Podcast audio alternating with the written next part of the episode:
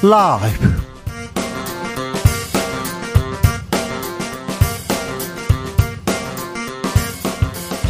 2022년 12월 26일 월요일입니다. 안녕하십니까. 주진우입니다.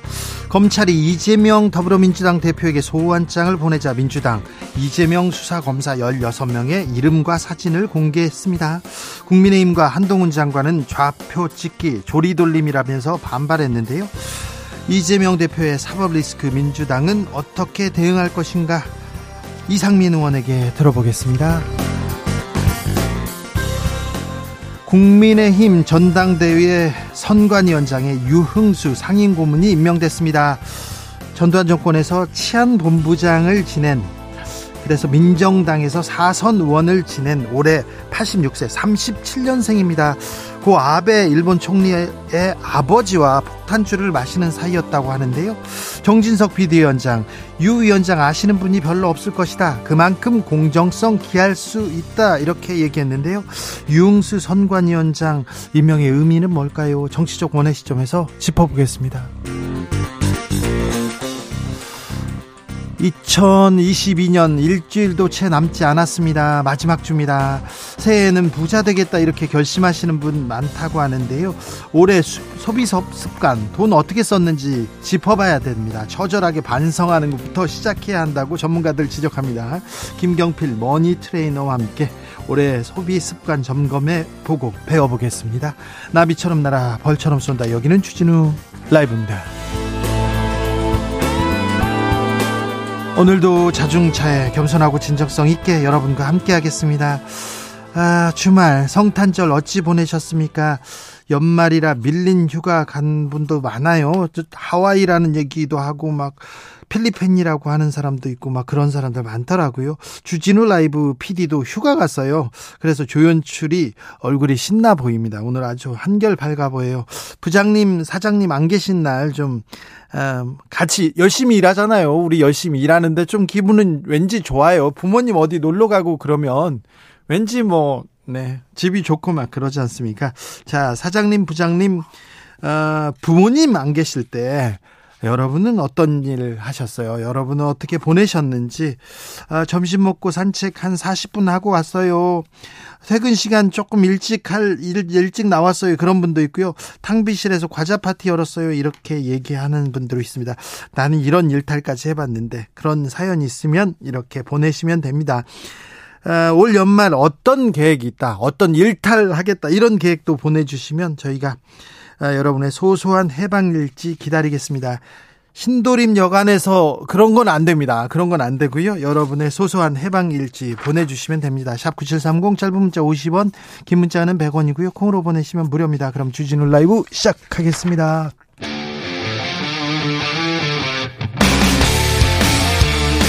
탐사보도 외길 인생 20년 주 기자가 제일 싫어하는 것은?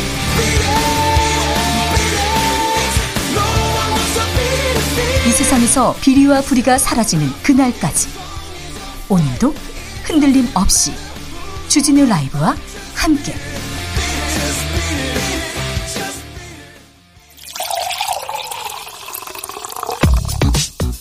진짜 중요한 뉴스만 쭉 뽑아냈습니다. 주스 정상근 기자 어서 오세요. 네, 안녕하십니까? 아, 주말에 엄청 추웠습니다. 한강이 얼었어요? 네, 영하 10도 안팎의 강추위가 며칠간 이어지면서 올겨울 들어 처음으로 한강이 얼어붙었습니다. 서울 용산구와 동작구를 잇는 한강대교 교각 인근 관측 지점이 얼음으로 덮인 건데요. 보통 한강은 1월은 돼야 얼었는데 12월부터 워낙 춥다 보니 그 시기가 2주 이상 앞당겨졌습니다. 어, 기상청은 올해 결빙 현상이 평년보다는 16일 정도 빠르고 재작년 겨울보다는 15일 일찍 관측됐다라고 밝혔는데요. 2000년대 들어서는 네 번째로 빠른 결빙이었습니다. 호남에는 기록적인 폭설이 내렸습니다. 좀 어떻습니까? 네, 전북 순창은 사흘여간 최고 63.7cm라는 기록적인 폭설량을 보였고요. 예, 다른 지역도 도로와 농경지의 경계를 알아보기 어려울 만큼 눈이 많이 내렸습니다. 제주도 눈이 많이 왔어요? 네, 특히 한라산 사제비 지역은 93cm나 되는 눈이 내렸는데요. 어, 그러다 보니 어제 오전까지 이 전남 구례나 진도, 곡성 화순 등의 도로가 통제가 되기도 했었습니다. 어, 그러다 보니 피해가 속출했었는데요. 어제 오후 6시까지 전라남도는 172동의 시설 피해가 발생했고 어, 이에 따라 잠정 재산 피해가 11억 6,200만 원에 달한다라고 발표했습니다. 어, 전북에서도 236건의 이 시설물 붕괴 피해가 접수됐고요. 어, 냉해 면적이 2.8 헥타르에 이르는 것으로 조사가 됐습니다. 아, 수도권 곳곳에서도 수도관이 파열되는 그런 사고 많았습니다. 네, 지난 토요일 밤 10시 10분쯤 경기도 성남시 삼평동 도로에서 어, 지름 2.6m 상수도관이 파열이 됐습니다. 이 상수도관은 팔당에서 판교까지 가는 원수관이어서 근처 아파트에 단수 피해는 없었습니다만 이 정확한 파열 지점을 찾지 못하면서 누수가 어제 낮까지 이어졌습니다. 어, 문제는 복구가 지연되면서 아파트 앞 도로에 계속 물이 흘러나왔고 한파 때문에 이것이 그대로 얼어붙었다라는 겁니다. 네, 한국수자원공사는 어제 낮 1시 45분쯤 파열 지점을 찾아 앞쪽 밸브를 막는 식으로 임시 조치를 했었는데요. 정확한 원인 파악과 복구는 언 땅이 녹은 뒤에야 가능할 것으로 보입니다. 네. 1월까지는 한파 계속될 것으로 보이니까 각별히 조심하셔야 됩니다. 고용 시 장도 한파가 몰아닥칠 예정입니다. 그런데 정부가 공공기관 일자리 12,000개 줄이겠다고 선언했습니다. 네, 기획재정부는 오늘 공공기관 운영위원회를 통해서 이 공공기관 정원을 1만 2천 명 이상 구조조정한다라고 발표했습니다. 총 정원이 44만 9천여 명이니까 2.8%의 일자리가 사라지게 되는데요. 어, 이명박 정부였던 2009년 이후 14년 만에 정원 감축으로 당장 내년에만 11,081명이 구조조정될 것으로 보입니다. 예. 어, 정부는 이를 통해 연간 7,600억 원 수준의 인건비를 절감할 수 있을 것으로 기대했는데요. 어, 이렇게 되면 한국전력의 경우 이 청원 경찰 그리고 검침 인력 등이 모두 구조조정되고 외주화될 것으로 보입니다. 어, 또한 철도공사는 722명이 가, 722명, 200, 어, 722명으로 가장 많은 사람들이 구조조정될 예정입니다. 어, 반면 한수원은 신한울 3, 4, 5기를 건설하는 부분에 일자리를 늘릴 계획입니다. 어, 정부는 퇴직, 이직 등 이 자연 감소를 활용하는 방식이라고 밝혔는데요. 하지만 결과적으로 이는 신규 채용에 영향을 줄 수밖에 없습니다. 어, 정부는 채용 시장의 영향도 줄이겠다라면서 공공기관 청년 인턴 채용 규모를 늘리고 인턴 기간도 확대하겠다라고 밝혔습니다. 어제 민주당이 이재명 민주당 대표 수사를 담당하는 검사들의 명단 사진 공개했습니다. 네, 민주당이 이재명 대표 관련 수사를 진행 중인 검사 16명의 실명과 사진이 담긴 웹자보를 제작해서 당 지역위원회에 배포했습니다. 어, 이 웹자보는 지난 23일 강원도에서 열린 현장 최고위원 회의에서 박찬대 최고위원이 발언한 내용을 토대로 만들어진 것으로 전해지고 있습니다. 어, 그러자 국민의힘이 즉각 반발하고 나섰는데요. 그 양금희 수석 대변인은 담당 검사들에 대해 대대적인 공격용 좌표 찍기를 지시한 것이다. 어, 이렇게 비판했고요. 한동훈 법무부 장관은 오늘 적법하게 직무 수행 중인 공직자들의 좌표를 찍고 조리돌림 당하도록 선동하고 있다라면서 법치주의 훼손이라고 주장했습니다. 어, 그러자 민주당 김의겸 대변인도 반박을 했는데요. 이 김의겸 대변인은 야당 파괴와 정적 제거 수사에 누가 나서고 있는지 온 국민들도 똑똑히 알아야 한다라면서 이 검사는 기관장을 보조하는 정도의 역할이 아니라 이 하나의 국가기관으로 검사들이 하는 모든 수사와 기소는 검사 개개인의 이름을 내걸고 하는 공적인 일이다라고 반박했습니다. 검사들의 사진과 명단을 왜 공개했는지 잠시 후에 아, 이상민 의원과 좀 한번 아, 얘기해 보겠습니다. 민주노총에서 오늘 민주당사를 점거했습니다. 네, 민주노총 오늘 이른바 노란봉투법으로 불리는 노동조합 및 노동관계 조정법 2, 3조 개정을 요구하기 위해 서울 여의도 민주당 중앙당사를 점거해서 농성을 벌이고 있습니다. 민주노총은 민주당이 연내 법안 처리에 적극적으로 나서줄 것을 촉구하며 이재명 대표와의 면담을 요구하고 있는데요. 민주당이 민생법안의 노조법 개정안을 포함했던 것과 달리 이 처리를 머뭇거리고 있다라고 주장하고 있습니다. 어, 이에 영등포 경찰서는 민주당사에 무단 진입했다가 내려온 이들을 당사 1층에서 건조물 침입 등 혐의로 현행범으로 체포했다라고 밝혔습니다. 국민의힘은 전당대회 속도를 내고 있습니다. 네, 국민의힘 비상대책위원회는 오늘 전당대회 선관위원회 위원장에 유흥수 상임고문을 선임하고 이번 주 안에 선관위원 인선을 마칠 계획입니다. 아, 선관위는 다음 달 초부터 곧바로 활동에 착수해서요 예비 경선 실시 여부 등 세부 전당대회 룰 논의에 속도를 낼 것으로 보입니다. 융수 선관위원장 이분이 37년생이고 아베 일본 총리 아버지하고 이렇게 술 마시는 사이라고 했는데 왜 이분이 이렇게 갑자기 아, 은퇴한 지 꽤 오래됐거든요. 그런데 왜 다시 이렇게 컴백했을까요? 국민의힘의 속내는 뭔지 잠시 후에 또 저희가 아, 알려드리겠습니다. 주택 대출을 갚는데 월 소득의 60%가 들어가고 있다는 보고가 나왔습니다. 네, 한국은행이 가계부채 데이터베이스를 분석해서 계산한 결과를 오늘 발표했는데요. 어, 이에 따르면 3분기를 기준으로 이 주택담보대출 보유 차주의 평균 DSR이 60.6%로 3년 6개월 만에 60% 선을 넘었습니다. 어, DSR, 어, DSR은 이 소득 대비 갚아야 할 원리금의 비율을 뜻하는 지표인데요. 이 대출 규제를 통해 지난 2019년 1분기에 60.2%까지 올라갔던 이 주담대 차주 평균 DSR은 어, 2분기에 58.9%로 떨어진 뒤 어, 2020년 1분기에는 55.2%까지 하락을 했었습니다. 어, 또한 이후 55% 압박을 이어나가다가 한국은행이 금리를 인상하면서 어, 이것이 점점 올라가기 시작했고 네. 올해 3분기에 다시 60%를 돌파했습니다. 어, 더 큰 문제는 이 빚이 주택담보대출만 있다는 것이 아니라는 건데요. 한국은행이 주담대와 신용대출 동시 보유 차주의 DSR을 분석한 결과 어, 지난 10월 말을 기준으로 70%에 올라섰다라고 합니다. 이 500만 원을 벌면 350만 원을 빚을 갚는 데 쓰고 있다라는 의미인데요. 네. 이 통상 DSR이 높아질수록 부채 상환 능력에 문제가 발생해서 연체율 상승으로 이어지면서 이 금융시장 전반의 리스크로 번질 우려가 있습니다.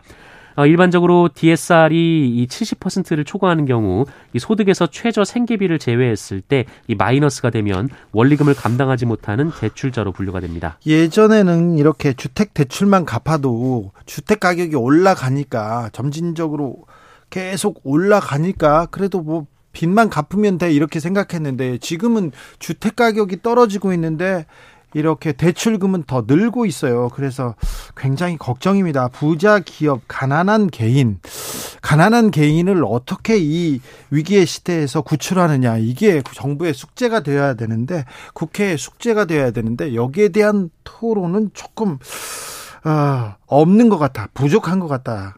그래서 걱정입니다. 내년에 이, 아, 개인들, 이 개인 대출자들의 혹, 혹한이 온다는데, 아, 걱정이 큽니다. 네, 대비를 단단히 해야 되는데 아, 빌라왕 관련 수사가 본격화되고 있습니다. 그런데요, 빌라왕보다 더한 사람들이 있다고요? 네, 수도권의 1139채의 빌라와 오피스텔을 사들인 뒤이 전세 보증금을 돌려주지 않고 사망한 빌라왕 김모 씨가 이 전체 악성 임대인 명단에서 8위에 불과하다고 합니다. 더한 사람들이 있어요?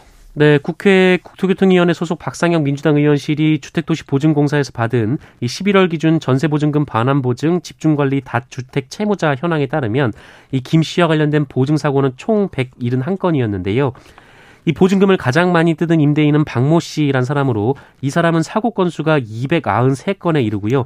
사고, 사고 금액이 646억 원에 달한다라고 합니다. 290건이나 넘게 사고를 쳤다고요? 네, 이어 정모 씨가 254건에 600억 원, 그리고 이모 씨가 286건에 581억 원, 김모 씨가 228, 228건에 533억 원, 어, 또 다른 김모 씨가 182건에 440억 원이었다라고 합니다. 어, 이들 악성 임대인 30명이 낸 보증 사고의 금액이 7,250억 원이라고 하고요. 사고 건수는 3,459건에 이릅니다. 어, 이중 주택도시보증공사가 대신 갚은 금액도 6,587억 원에 달합니다. 빌라왕보다 더한 사람들이 있군요. 많군요. 아, 이런 부분에 대해서 좀 대비를 좀 철저히 해야 되는데, 이번에 이런 사고가 있었으니 그 사고 못 치도록 좀 법안을 좀 만들어야 될 것 같다는 생각합니다. 보이스피싱 지금 심각한 상태입니다. 그런데요, 보이스피싱이 걱정될 경우 본인 계좌를 한꺼번에 지급 정지할 수 있게 됩니다. 네, 내일부터 보이스피싱이 우려되는 금융 소비자는 본인 명의의 모든 금융 계좌에 대해 한꺼번에 지급 정지를 신청할 수가 있게 됩니다. 어, 금융감독원은 금융, 금융 결제원과 함께 27일부터 이 계좌 통합 관리 서비스 및 금융 소비자 포털 파인을 통해서 어, 내 계좌 지급 정지 서비스를 개시한다라고 밝혔는데요. 어, 김, 금감원은 보이스피싱 사기범이 오픈뱅킹 서비스를 통해 피해자의 여러 금융계좌에서 돈을 한 번에 가로채는 유형이 늘어나고 있어 어, 이 같은 서비스를 제공하게 됐다라고 설명했습니다. 어, 그동안은 피해자가 각 금융회사에 연락해서 지급정지를 개별 신청하는 구조였는데요. 그랬죠. 어, 이 같은 절차에 시간이 소요되면서 피해 규모가 커진다라는 지적이 제기되었습니다. 예. 예, 하지만 내 계좌 지급정지 서비스를 이용할 경우 이 본인 명의로 개설된 모든 금융계좌 현황을 일괄 조회한 뒤 이 금융사기 피해가 우려되는 계좌를 전체 또는 일부 선택해서 즉시 지급정지를 신청할 수가 있게 됩니다. 내 계좌 지급정지 서비스가 생긴다고 합니다. 아... 전장현 측이 시위 재개를 선언했습니다. 네, 전국 장애인 차별철 폐연대는 국회 본회의를 통과한 내년도 정부 예산에 이 단체가 요구한 장애인 권리 예산의 0.8%만 반영됐다면서 이 다음 달부터 지하철 시위를 재개하겠다라고 밝혔습니다. 앞서 전장현은 내년도 장애인 권리 예산을 올해보다 1조 3,044억 원 늘릴 것을 주장했는데요. 하지만 이 중에 106억 원만 증액됐다면서 오는 1월 2일에서 3일 삼각 지역을 중심으로 지하철 행동에 들어가기로 했다라고 밝혔습니다. 네. 예, 전장현은 오세훈 서울시장과 서울교통공사는 휴전을 제안한 지 하루 만에 4, 5억 원의 손해배상을 협박했다라면서 어, 지난 2001년 오이도역 지하철 리프트 추락 참사 이후 21년간의 외침을 외면하고 있다라고 주장했습니다. 오세훈 서울시장 강력 경고하고 나섰네요. 네, 오세훈 시장은 오늘 SNS에 무관용 원칙이라는 제목의 글을 올려서요. 이 전장연 시위 재개 선언은 용납할 수 없다라고 주장했습니다. 어, 그러면서 서울 경찰청장과 논의를 마쳤다라고 했고요. 예, 서울 교통공사에서 요청을 하면 경찰이 지체 없이 신속하게 대응할 것이다라고 밝혔습니다. 아울러 현장에서의 단호한 대처 외에도 민 형사상 대응을 포함해서 필요한 모든 법적 조치를 다하겠다라고 했고요. 이 서울시정의 운영 기조인 약자와의 동행은 불법까지 용인하겠다는 뜻이 아니다라고 밝혔습니다. 지금껏 전장현 씨가 계속됐습니다. 계속되면 시민들은 불편하고요. 시민들도 화가 날 수밖에 없죠. 그래서 전장현과 시민 간의 갈등으로 이렇게 몰고 가면서 정작 책임 있는 사람은 뒷짐을 지고 있었지 않나. 정부와 서울시는 뒤에 빠져 있지 않았나 이렇게 생각합니다. 오세훈 서울시장이 그나마 휴전하자, 얘기하자 이렇게 얘기했는데 4, 5일 만에 벌써 아, 끝났네요. 얘기도 그동안 뭐 제대로 된 얘기도 없이 다시 이렇게 됐는데 그렇다고 해서 강력하게 법적 처벌만 얘기하는데 그분들 이렇게 감옥 가봤자 그분들한테 손해배상 청구해봤자 뭐가 좋은 건지 아, 이 부분에 전장현 문제에 대해서는 장애인의 이동권에 대해서는 정부가 마땅히 이렇게 어떤 해결책을 내놓고 이 부분에 대한 토론이 돼야 되는데 음, 좀 안타깝습니다. 강원도에서 공군 경 공격기가 추락하는 사고 있었어요? 네, 오늘 오전 11시 43분쯤 강원도 횡성군 횡성읍에서 공군 KA-1 경 공격기 한 대가 추락했습니다. 어, 원주기지 소속의 이 공격 경 공격기는 기주에서 이륙하던 중 추락을 했는데요. 이 조종사인 20대 2명은 무사히 비상 탈출에 성공해서 소방 당국에 의해 이송이 됐고요. 의식이 명료한 것으로 전해졌습니다. 이 경 공격기는 묵계리 일대 밭에 떨어졌고요. 연소 확대로는 이어지지 않았다고 합니다. 아, 현재까지 민가 피해도 확인되지 않았으며 이 군 당국은 사고 경위를 조사하고 있습니다. 예, 한편 이 공군의 항공기 추락은 지난 20일 이 강원 원주 서쪽 약 20km 상공에서 KF-16 전투기 한 대가 추락한 이후 약 한 달여 만입니다. 코로나 상황 어때요? 네, 오늘 코로나19 신규 확진자 수는 25,545명이었습니다. 이 주말 검사 건수 감소 영향으로 어제보다 12,000여 명 정도 감소했고요. 지난주와 비교하면 1,000여 명 정도가 적습니다. 어, 재원 중인 위중증 환자는 583명이고요. 사망자는 42명이 나왔습니다. 네. 국내에서 처음으로 뇌를 먹는 아메바 감염이 확인됐다고 합니다. 네, 일명 뇌 먹는 아메바로 알려진 이 파울로자유 아메바 감염이 국내에서 처음으로 확인됐습니다. 어, 질병관리청은 해외 체류 후 귀국한 뒤 이 뇌수막염 증상이 나타나 응급 이송된 환자의 검체에 대해 검사를 한 결과 어, 이 아메바 감염이 확인됐다라고 밝혔는데요. 어, 이 환자는 태국에 4개월간 체류한 50대 남성으로 지난 10일 귀국 당일부터 증상이 시작돼서 다음 날인 11일 응급실로 이송이 됐고요. 어, 10일 후인 지난 21일 사망을 했습니다. 이 아메바는 감염 시 원발성 아메바성 뇌수막염을 유발해서 사막에 이르게 하는 원충으로 전 세계 호수나 강, 온천 등 이 민물과 토양에서 발견이 됩니다. 이 감염 사례 자체가 드물지만 감염 후 증상이 빠르고 치명적인데요. 이 아메바는 주로 호수나 강에서 수영, 내절을 할때 코를 통해 들어와서 후각 신경을 따라 뇌로 이동합니다. 혹은 코 세척기를 통해 오염된 물을 사용할 경우 감염될 수도 있습니다. 다만 사람 간의 전파는 불가능한 것으로 알려져 있습니다. 북한이 26일 무인기로 우리 영공을 침범하는 도발을 강행했습니다. 5년 만이었는데요. 2017년에 북한 무인기가 강원도 야산에서 어, 자주 발견됐었는데요. 어, 26일 어, 오전 10시 25분께 경기도 일대에서 북한 무인기로 추정되는 미상 항적 수개가 포착됐다고 합니다. 어, 수대라고 하는데요. 한 대는 서울 항공, 상공까지 비행했다고 하는데 북한의 도발에 대해서 어, 어떻게 대응하는지 이 부분에 대해서는 어, 저희가 조금 조만간에 시간을 갖고 얘기해 보겠습니다. 주스 정상근 기자 감사합니다. 고맙습니다. 아, 부모님 없을 때 어떻게 보내셨어요? 상사 없는 날은 어떻게 보냅니까? 꿀팁 알려주세요. 물어봤더니요. 네. 윤미숙님께서는요. 부모님 안 계실 때 친구 불러서 라면 먹 끓여 먹 끓여 먹고 놀았죠. 뭐 어릴 적에는요. 엄마 옷장 열어서 옷도 입어보고 그랬죠. 뭐 화장품도 발라봤겠죠. 네. 그렇죠. 뭐, 당연하죠. 잘했네요. 5151님, 어릴 때요, 엄마가 안 계실 때면 언니들과 남동생 입술에 화장 시키고 짧은 머리 당겨 묶고 깔깔 묶고 놀았죠. 아, 그, 그건 해야죠. 이렇게. 아, 정충용님께서 부모님 안 계셔가지고요. 공부 열심히 했습니다. 아, 안 계셔도 공부했다. 정충용님, 잘했어요. 네. 잘했어. 공부만 하시, 네, 공부, 예, 잘했어요. 네, 9361님, 사장님이 있으나 없으나 열심히 일합니다. 사장님 듣고 계시나요? 네. 9361님, 그럼요. 언제나 안 계시면 더 열심히 일하는 거 다 잘 알고 있습니다. 9801님, 친구들 다 불러가지고 모아가지고요. 19금 비디오 봤어요. 에로 영화 말고요. 명화인데 19금 붙은 거 그런 거 말입니다. 네. 어, 네, 그렇죠. 음, 3170님, 직속 상사 없는 날, 어린이날이라고 합니다. 저도 곧 어린이날입니다. 양치하고 아이스크림 먹으러 갈 거예요. 얘기합니다. 아, 직속 상사 없는 날, 부장, 팀장 없는 날을 직장인들은 어린이날이라고 합니다. 네.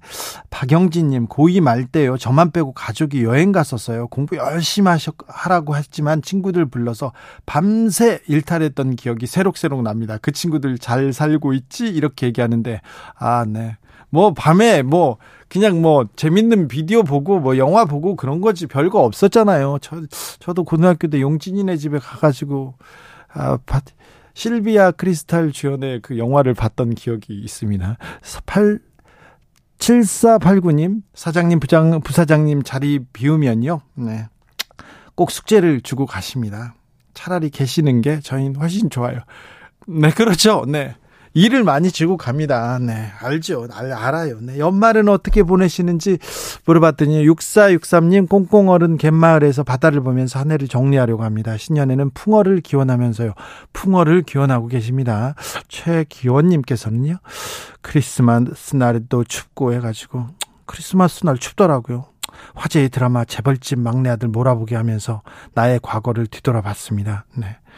나의 과거를 뒤돌아보지만 뭐 재벌집 될 수는 없잖아요. 막내 아들 되는, 되기는 힘들지 않습니까? 네. 기원해봤자 안 됩니다. 최기원님. 네. 0688님, 크리스마스 때요. 세탁기가 얼었습니다. 세탁기 녹이면서 성탄절 하루를 다 썼습니다. 새해엔 그냥 별일 없었으면 좋겠습니다. 어, 0688님, 어, 우리 PD도 이렇게 세탁기가 얼었다고 했는데 그분의 가족인가? 네. 교통정보센터 다녀오겠습니다. 이현 씨.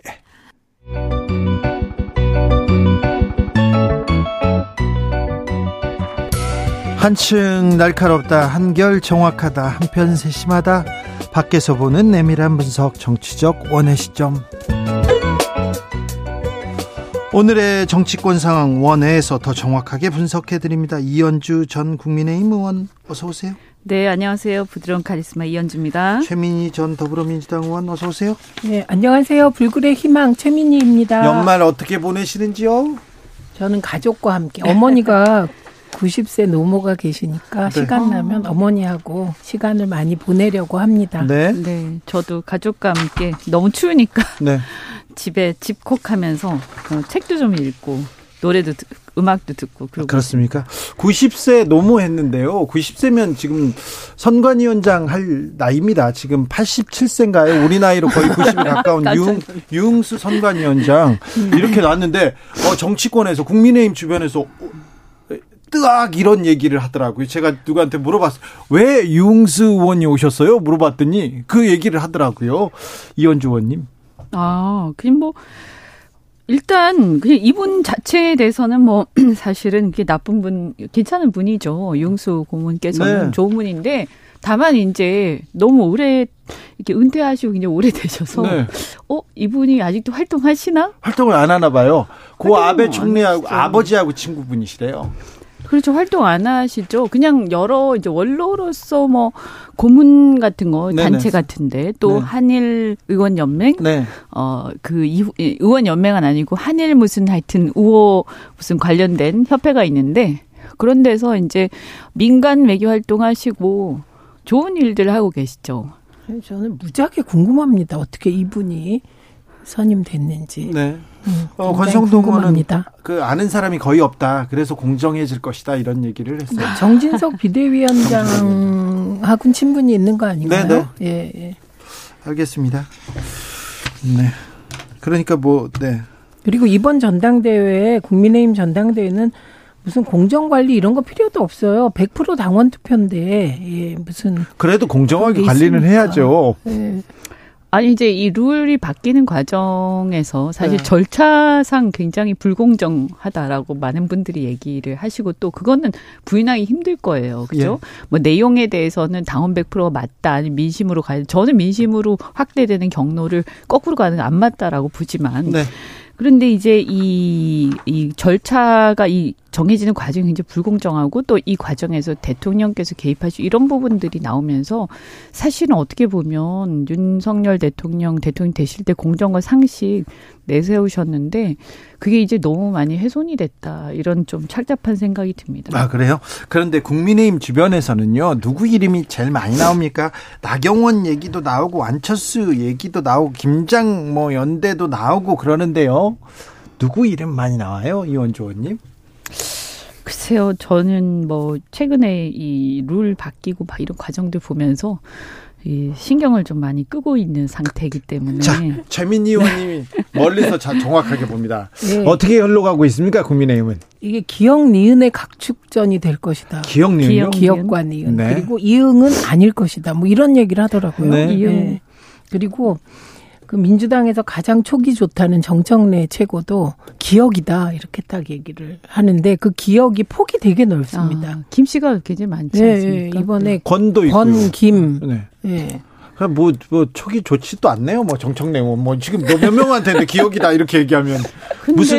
이제 이대로 가면 어쨌든 당원들한테는 이제 나경원 의원이 제일, 네. 제일 그 지지를 많이 받을 겁니다. 아, 성탄절에도 그냥 안 쉬고 또 치고 나왔어요. 어디 네. 갔더니 네. 나경원 나와라, 이 얘기, 당대표 되세요. 이 얘기를 가장 많이 듣는다고 이렇게 또 탁 치고 나옵니다. 근데 흔히 나경원 의원은 아니다, 이렇게 얘기하는 분들이 보수 패널의 90%입니다. 그래 그래요? 예, 이유는 나경원 의원이 중요한 자리 장관 장관급 자리 두 개를 거의 받지 않았습니까? 네, 이게 당 대표 나가지 말라는 나가지 얘기다. 말라는 윤심이다 이렇게 보더군요. 그런데 음, 나경원 의원이 그 윤심을 알고 자리를 받았다. 그런데 계속 나갈 것처럼 한다. 그럼 이건 진짜 표 깎이고 마음 깎이는 일이거든요.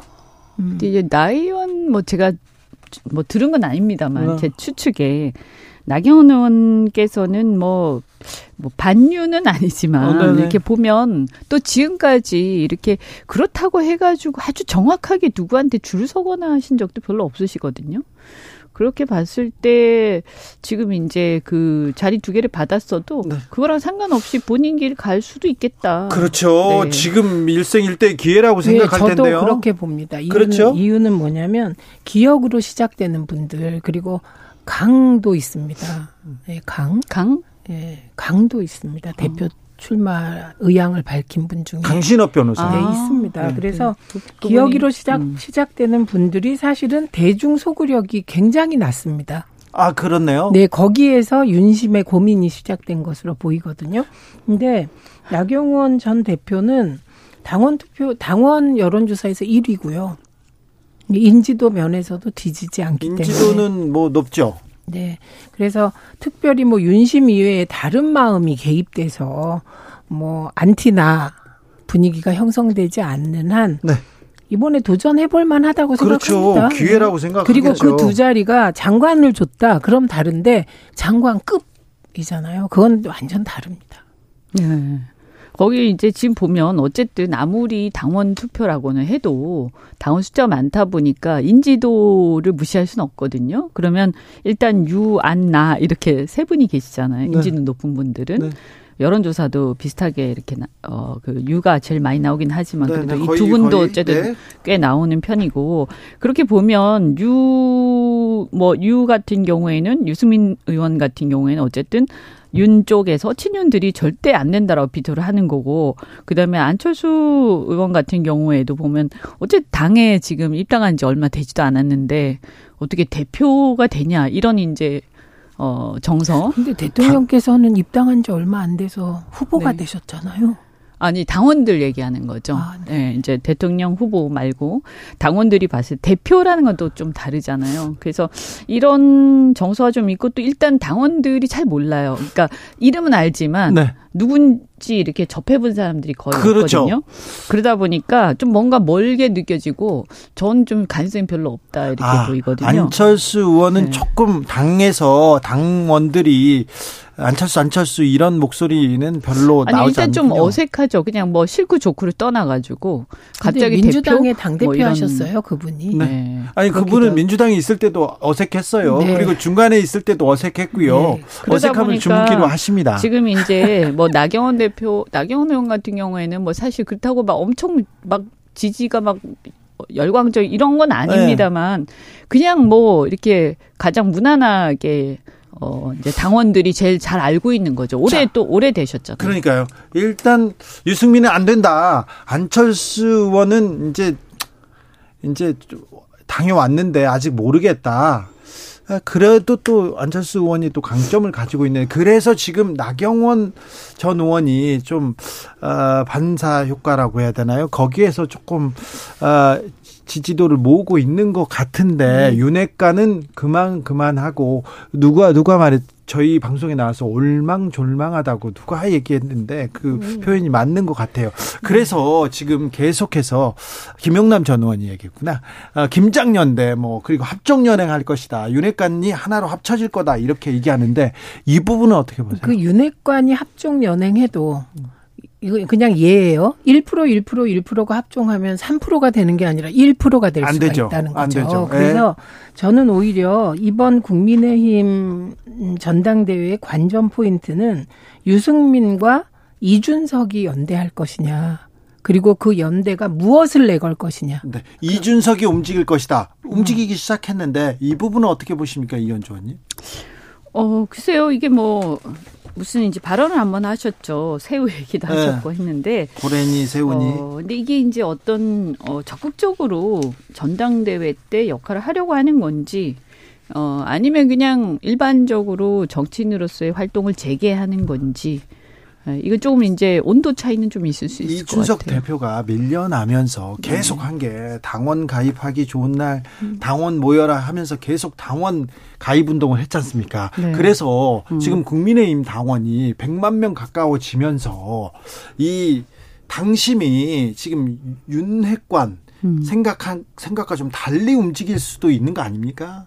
혹시 유승민 어, 전 의원이 네. 어, 그냥 뭐뭐 뭐 그렇게 생각하는 그렇게 움직이는 당원도 있긴 있을 거예요. 네. 그런데 과연 전체적으로 이 대통령의 어떤 뭐라고 해야 돼 오다 이게 정말 이런 얘기 하는 것도 웃긴데 이런 이 이거 자체가 아, 부적절한 건데요. 네, 지금 하고 계시잖아요. 네. 아니 그런데 이제 이게 현실이니까. 네, 현실이죠, 참 이건 뭐. 좀 네. 앞으로는 정말 이래선 안 됩니다라고 분명히 선을 긋고 말씀을 드리는 거예요. 그런데 어쨌든 그렇게 하고 있다 보니까 이게 과연 이런 분위기에서 아, 이, 뭐, 이준석 대표나 그때 많이 들어왔던 개혁적인 또 젊은 당원들이 꽤 된다고 해도 그분들이 어쨌든 압도적 다수는 아니거든요. 아, 그래요? 어, 그렇죠. 왜냐하면 기존 당원들도 있고, 그 다음에 또 좀 조직적으로 또 당, 가입되는 당원들도 있어 보이거든요. 네, 교회. 교회에서 어떤 데서 열심히 움직이는 데 있습니다.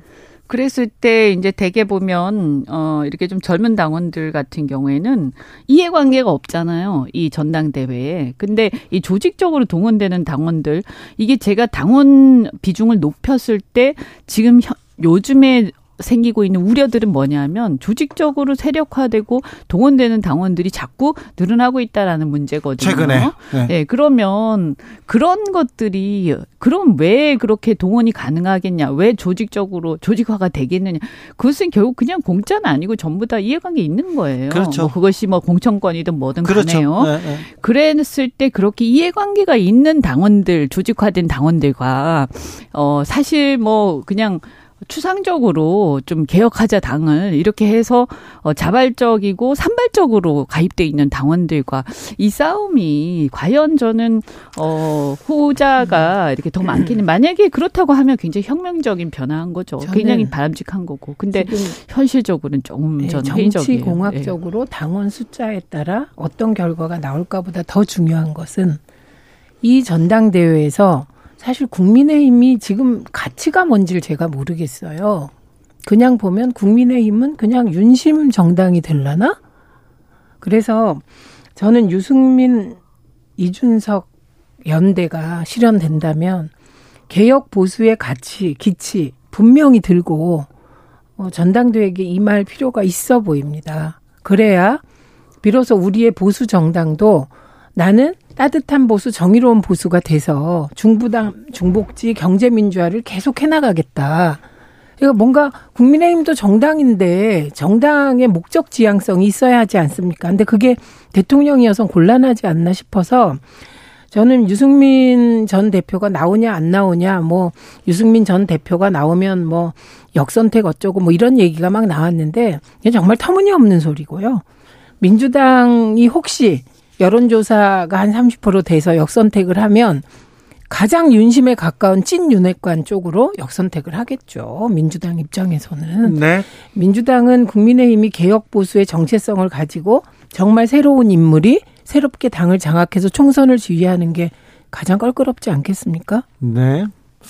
이번 사실 역선택이라기보다는 실질적으로는 아마도 이렇게 그 이제 좀 노선이나 이념이나 이런 잣대가 좀 다른 분들 입장에서 봤을 때 어, 그나마 이렇게 좀 내기가 통한다라고 생각해서 선호하는 그런 사람들이 더 많을 거라고 저는 생각을 하고요. 네. 일부러 막 전략적으로 막 한 번 더 돌려서 이렇게 역선택하는 그건 정말 대단한 그 당시 그러니까 정치 고관여층이면서 네. 거기에 약간 음모적이기까지 한 분들로 봐야죠. 네네. 왜 남의 정당에 가서 그러겠습니까? 알겠습니다. 뭐 저희도 사실은 거꾸로 뭐 민주당 무슨 당내 선거할 때 그렇게 한다는 분들 계시긴 해요. 네. 가끔 보면 근데 거의 없어요. 그렇게 많지는 않아요. 알겠습니다. 유승민 전 의원이 차기 당대표 선호도 1위라는 말씀하셔가지고요. 아, 개요 말씀드립니다. 뉴시스가 국민 리서치 그리고 에이스 리서치에 의뢰해서 지난 17일에서 19일 조사했습니다. 누가 차기 당대표로 국민의힘 가장 적합합니까? 물어봤더니요. 유승민 전 의원은 36.9%로 1위였습니다. 압도적인 1위고 이어서 나경원 전 의원은 14%고요. 안철수 의원 11.7% 순이었습니다. 자세한 사항은 중앙선거 여론조사 심의위원회 홈페이지 참조하시면 됩니다. 그러니까 차이가 일, 그러니까 1등을 제끼고 4등, 5등 올려서 뭐 하는 거냐 이런 말이 나올 수 있는 거죠. 아, 네. 그리고 윤핵관이라고 불리시는 분들은 굉장히 좀 수치가 낮았습니다. 민주당으로 가보겠습니다. 민주당은 이재명 민주당 대표에게 검찰이 소환장 발부했습니다. 그런데 에, 나가지는 않을 것 같아요.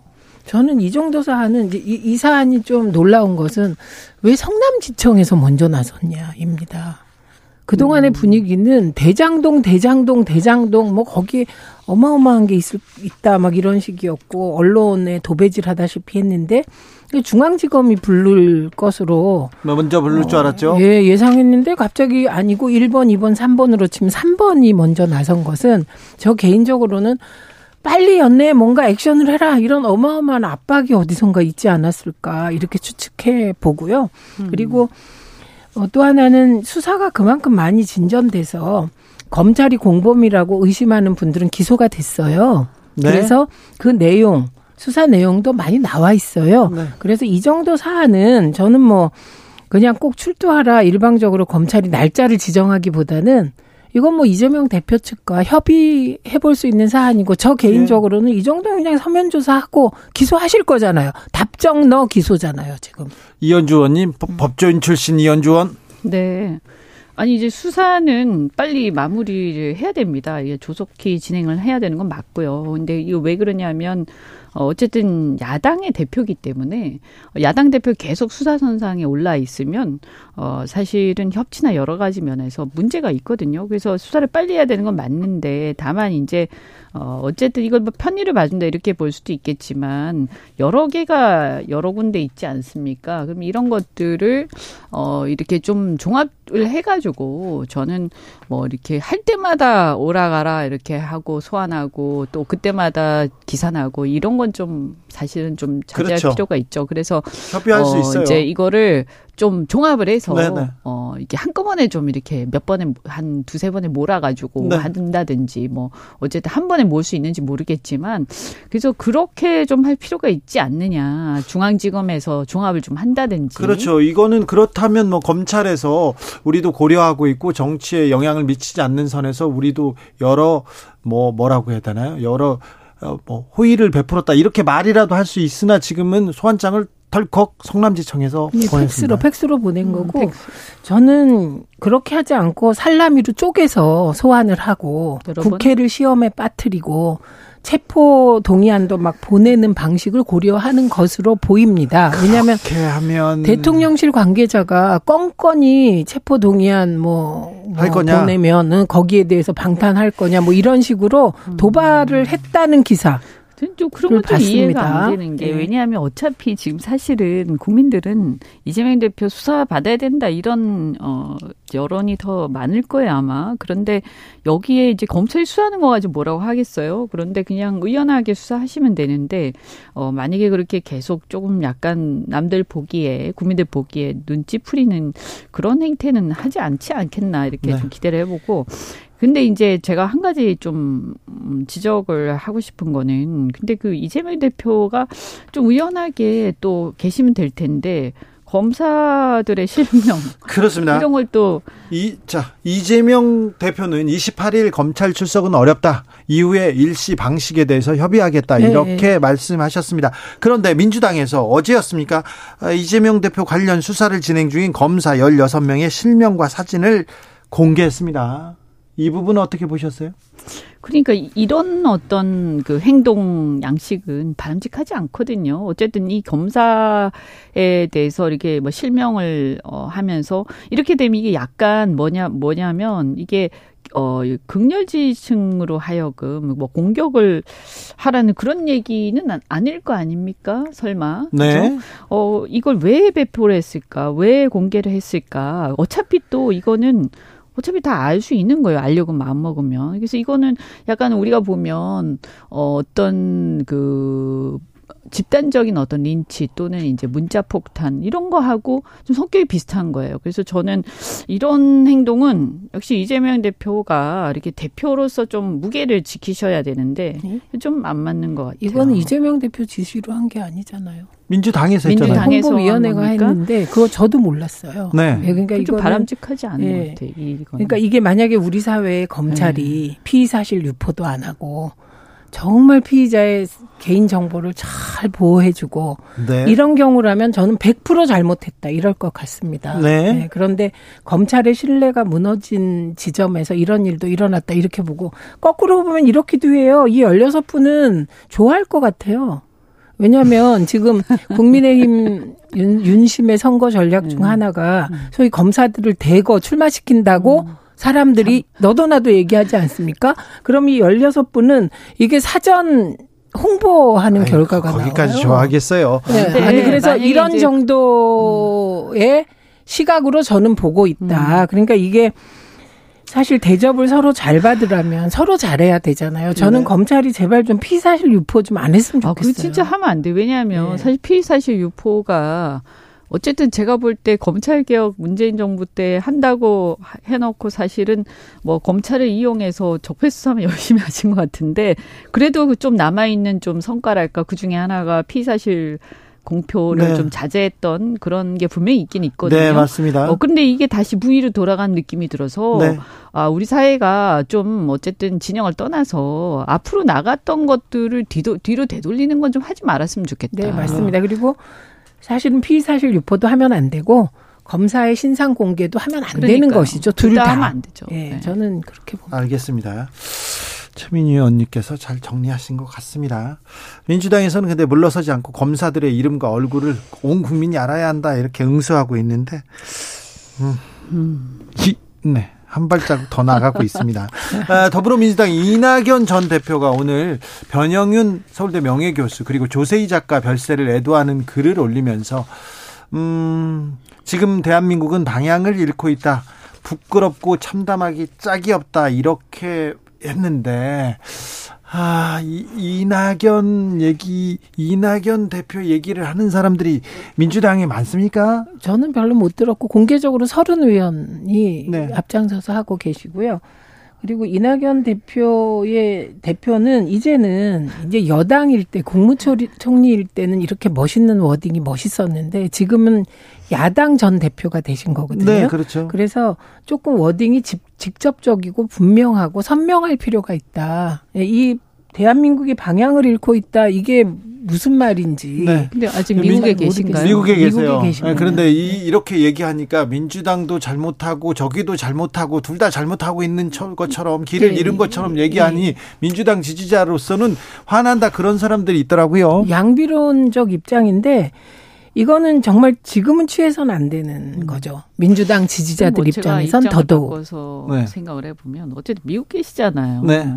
지금 뭐 어쨌든 이재명 대표 소환 문제는 본인이 본인의 문제긴 하지만 또 당 대표의 문제고 그러다 보니까 지금 그렇죠. 당이 지금 쑥대밭이 돼 있는데 그런데 뒤에서 이렇게 얘기하니까 이렇게 얘기하시는 거는 야 저 같으면 정말 화가 많이 나겠다는 네. 생각이 들어요. 그래서 민주당 지지자들 조금 얘기하는 분들이 있습니다. 지금 어, 이 전쟁인데 뭐 나라야 방향을 잃었다 이렇게 얘기하는 분들이 분명 있더라고요. 제가 좀 말씀드리고 싶은 게 지금 이제 너무 옛날에 이렇게 그 대통령 후보 이렇게 경선 나왔던 사람들 이런 사람들한테 막 연연하고 그럴 필요 있습니까? 뭐 우리가 무슨 뭐 개보 정치 이런 거 타파하자고 말로는 막 하면서 저는 민주당 의원들도 만약에 뭐 훌륭한 중진들 많으시잖아요. 예, 예. 직접 자기 입으로 얘기하시고 자기 정치 하셨으면 좋겠어요. 민주당 네 민주당도 그렇고요. 국민의힘도 어, 그렇고요. 마찬가지죠. 우리 네. 당도 마찬가지예요. 이게 뭐 무슨 누구 계속 이렇게 추종하고 이런 정치 언제까지 할 거예요?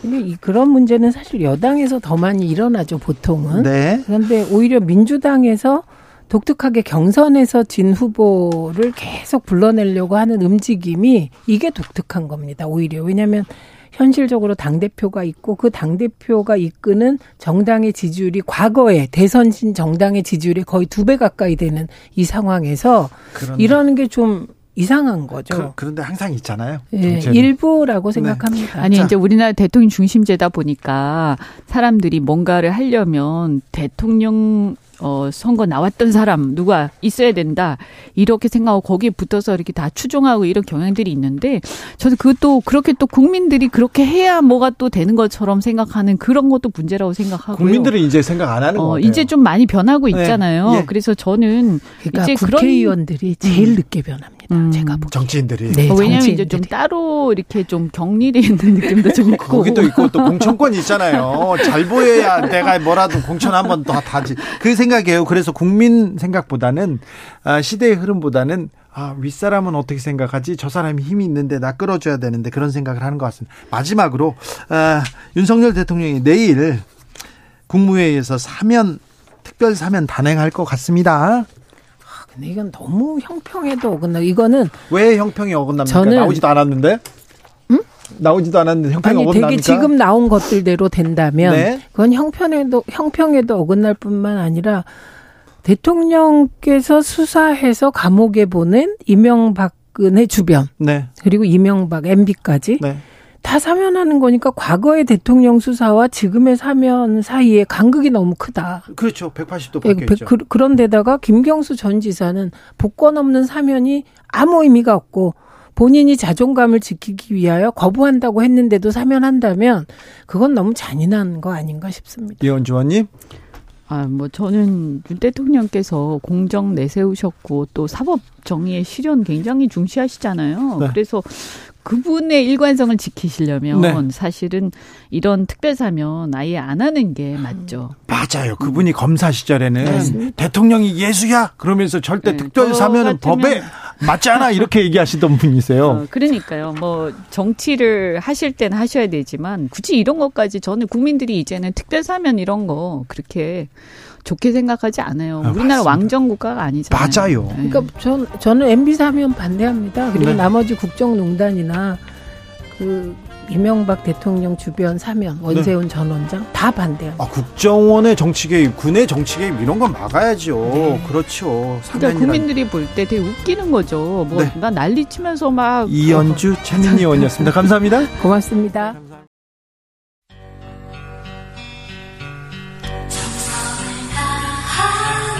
정성을 다하는 국민의 방송 KBS 주진우 라이브 그냥 그렇다고요.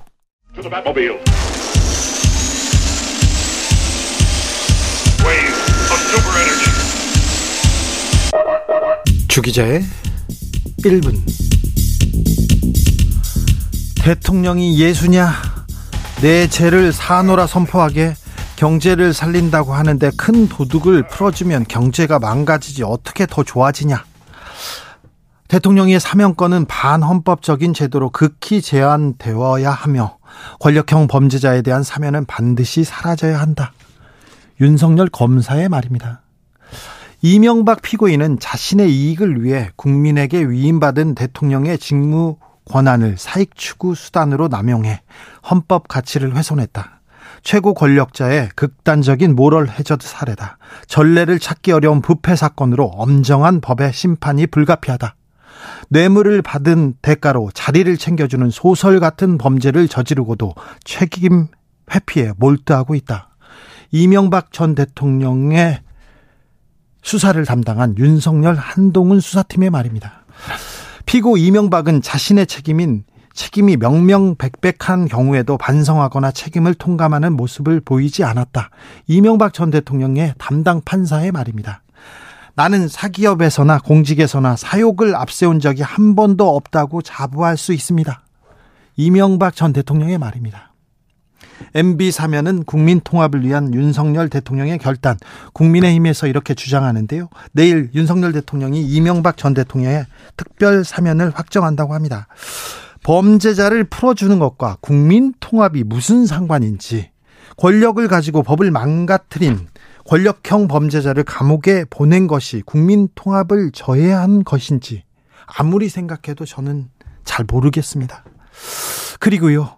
이명박 전 대통령 단 한마디의 사과나 반성을 하지 않았다는 거 국민들은 잘 알고 있습니다. 지금까지 주기자 1분이었습니다.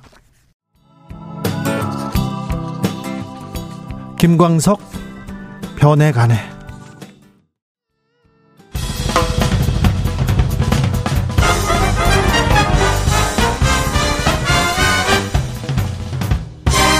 훅 인터뷰.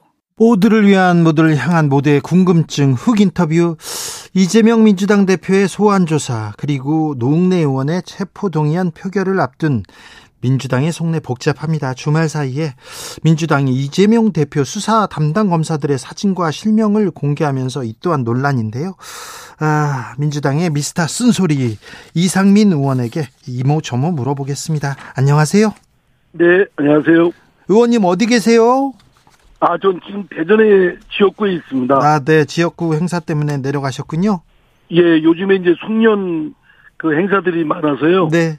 예, 그동안 찾아뵙지 못했던 지역분들 찾아뵙고 네. 말씀 나누고 있습니다. 네. 고생 많으십니다.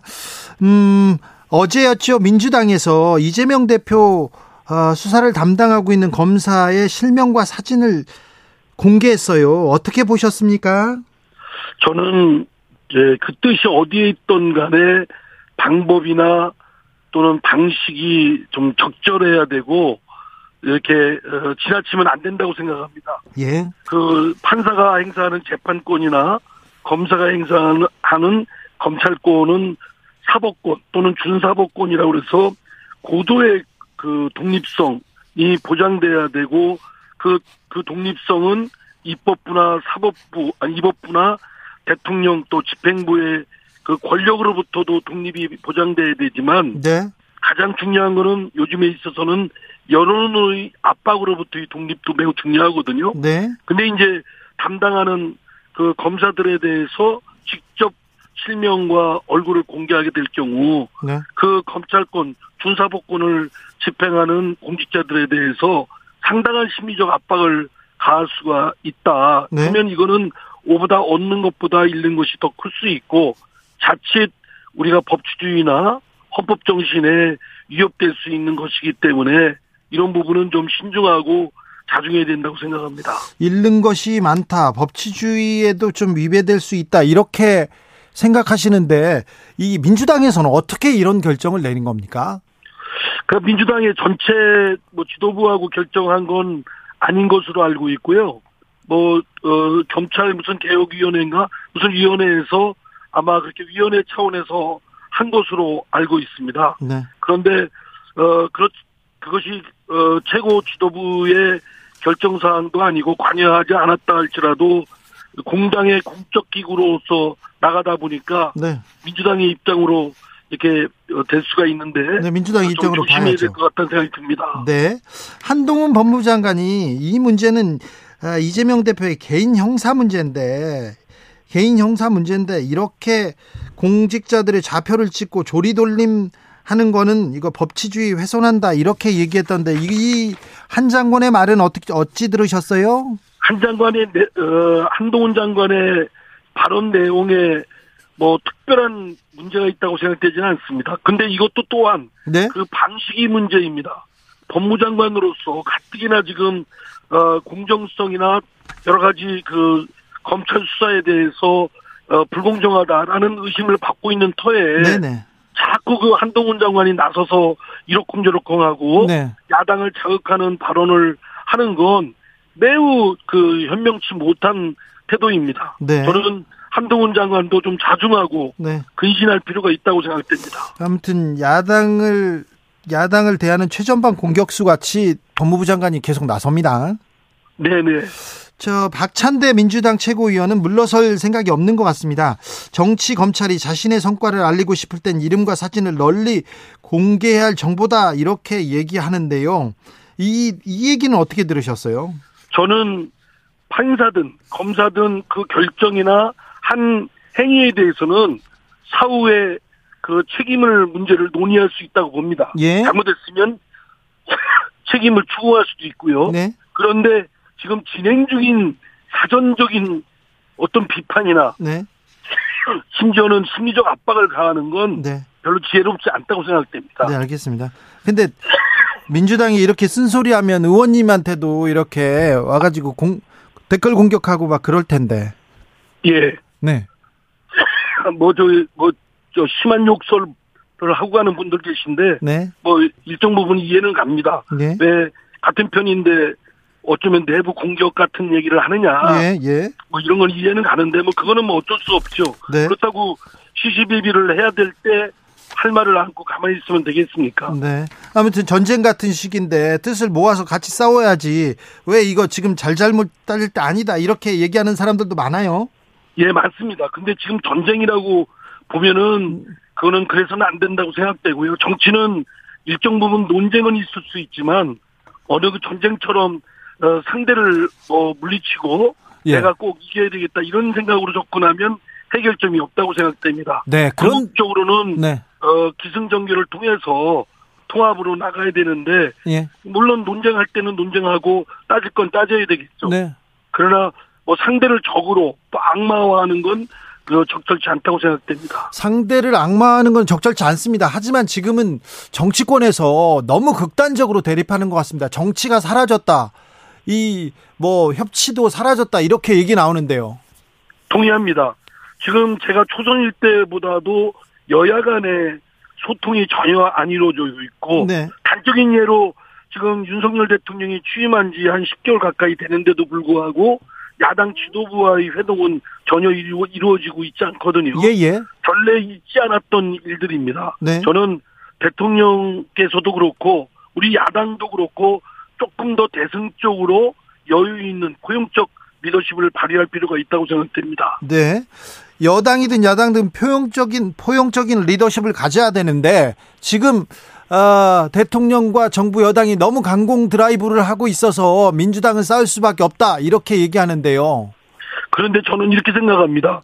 상대가 정의롭지 못하고 불의하고 또 어, 부당하다 할지라도 우리도 똑같이 하면은 똑같은 사람들이 되는 거라고 생각합니다. 예. 우리는 원내 169석이라는 제1당이니만큼 예. 통큰 리더십을 우리도 보여야 된다고 생각합니다. 네. 그래서 윤석열 대통령을 나무라기 전에 또는 집권 국민의힘 집권 세력을 나무라기 이전에 우리 스스로가 좀 더 포용적이고 네. 솔선수범하는 리더십을 보이는 것이 더 지혜롭지 않을까 싶습니다. 네, 알겠습니다, 의원님.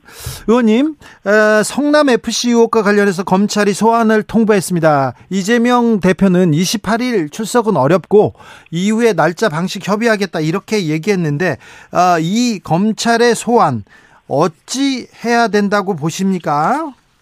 검찰의 그 이재명 대표에 대한 이번 소환은 매우 거칠고 네, 좀 어찌 보면 어, 예의를 넘어선 아주 좀 무례한 경우라 볼 수 있지만 네, 그러나 뭐 그거 가지고 시비거리를 하면은 끝이 없다고 생각됩니다. 돕살 싸움으로 전락이 돼버리니까요. 네, 저는 이재명 대표가 어쨌든 사법적 의혹이 여러 건이 있는데 이에 대해서는 본인도 그랬듯이 당당하고 어, 적극적으로 자신의 그 변호와 방어권에 나서야 된다고 생각합니다. 특히 검찰의 수사 태도나 수사의 기본적인 기조가 부당하고 불공정한 의심이 들다 하더라도 그럴수록 더 적극적이고 당당하게 임해야 된다고 생각합니다. 적극적이고 당당하게 어떻게 해요?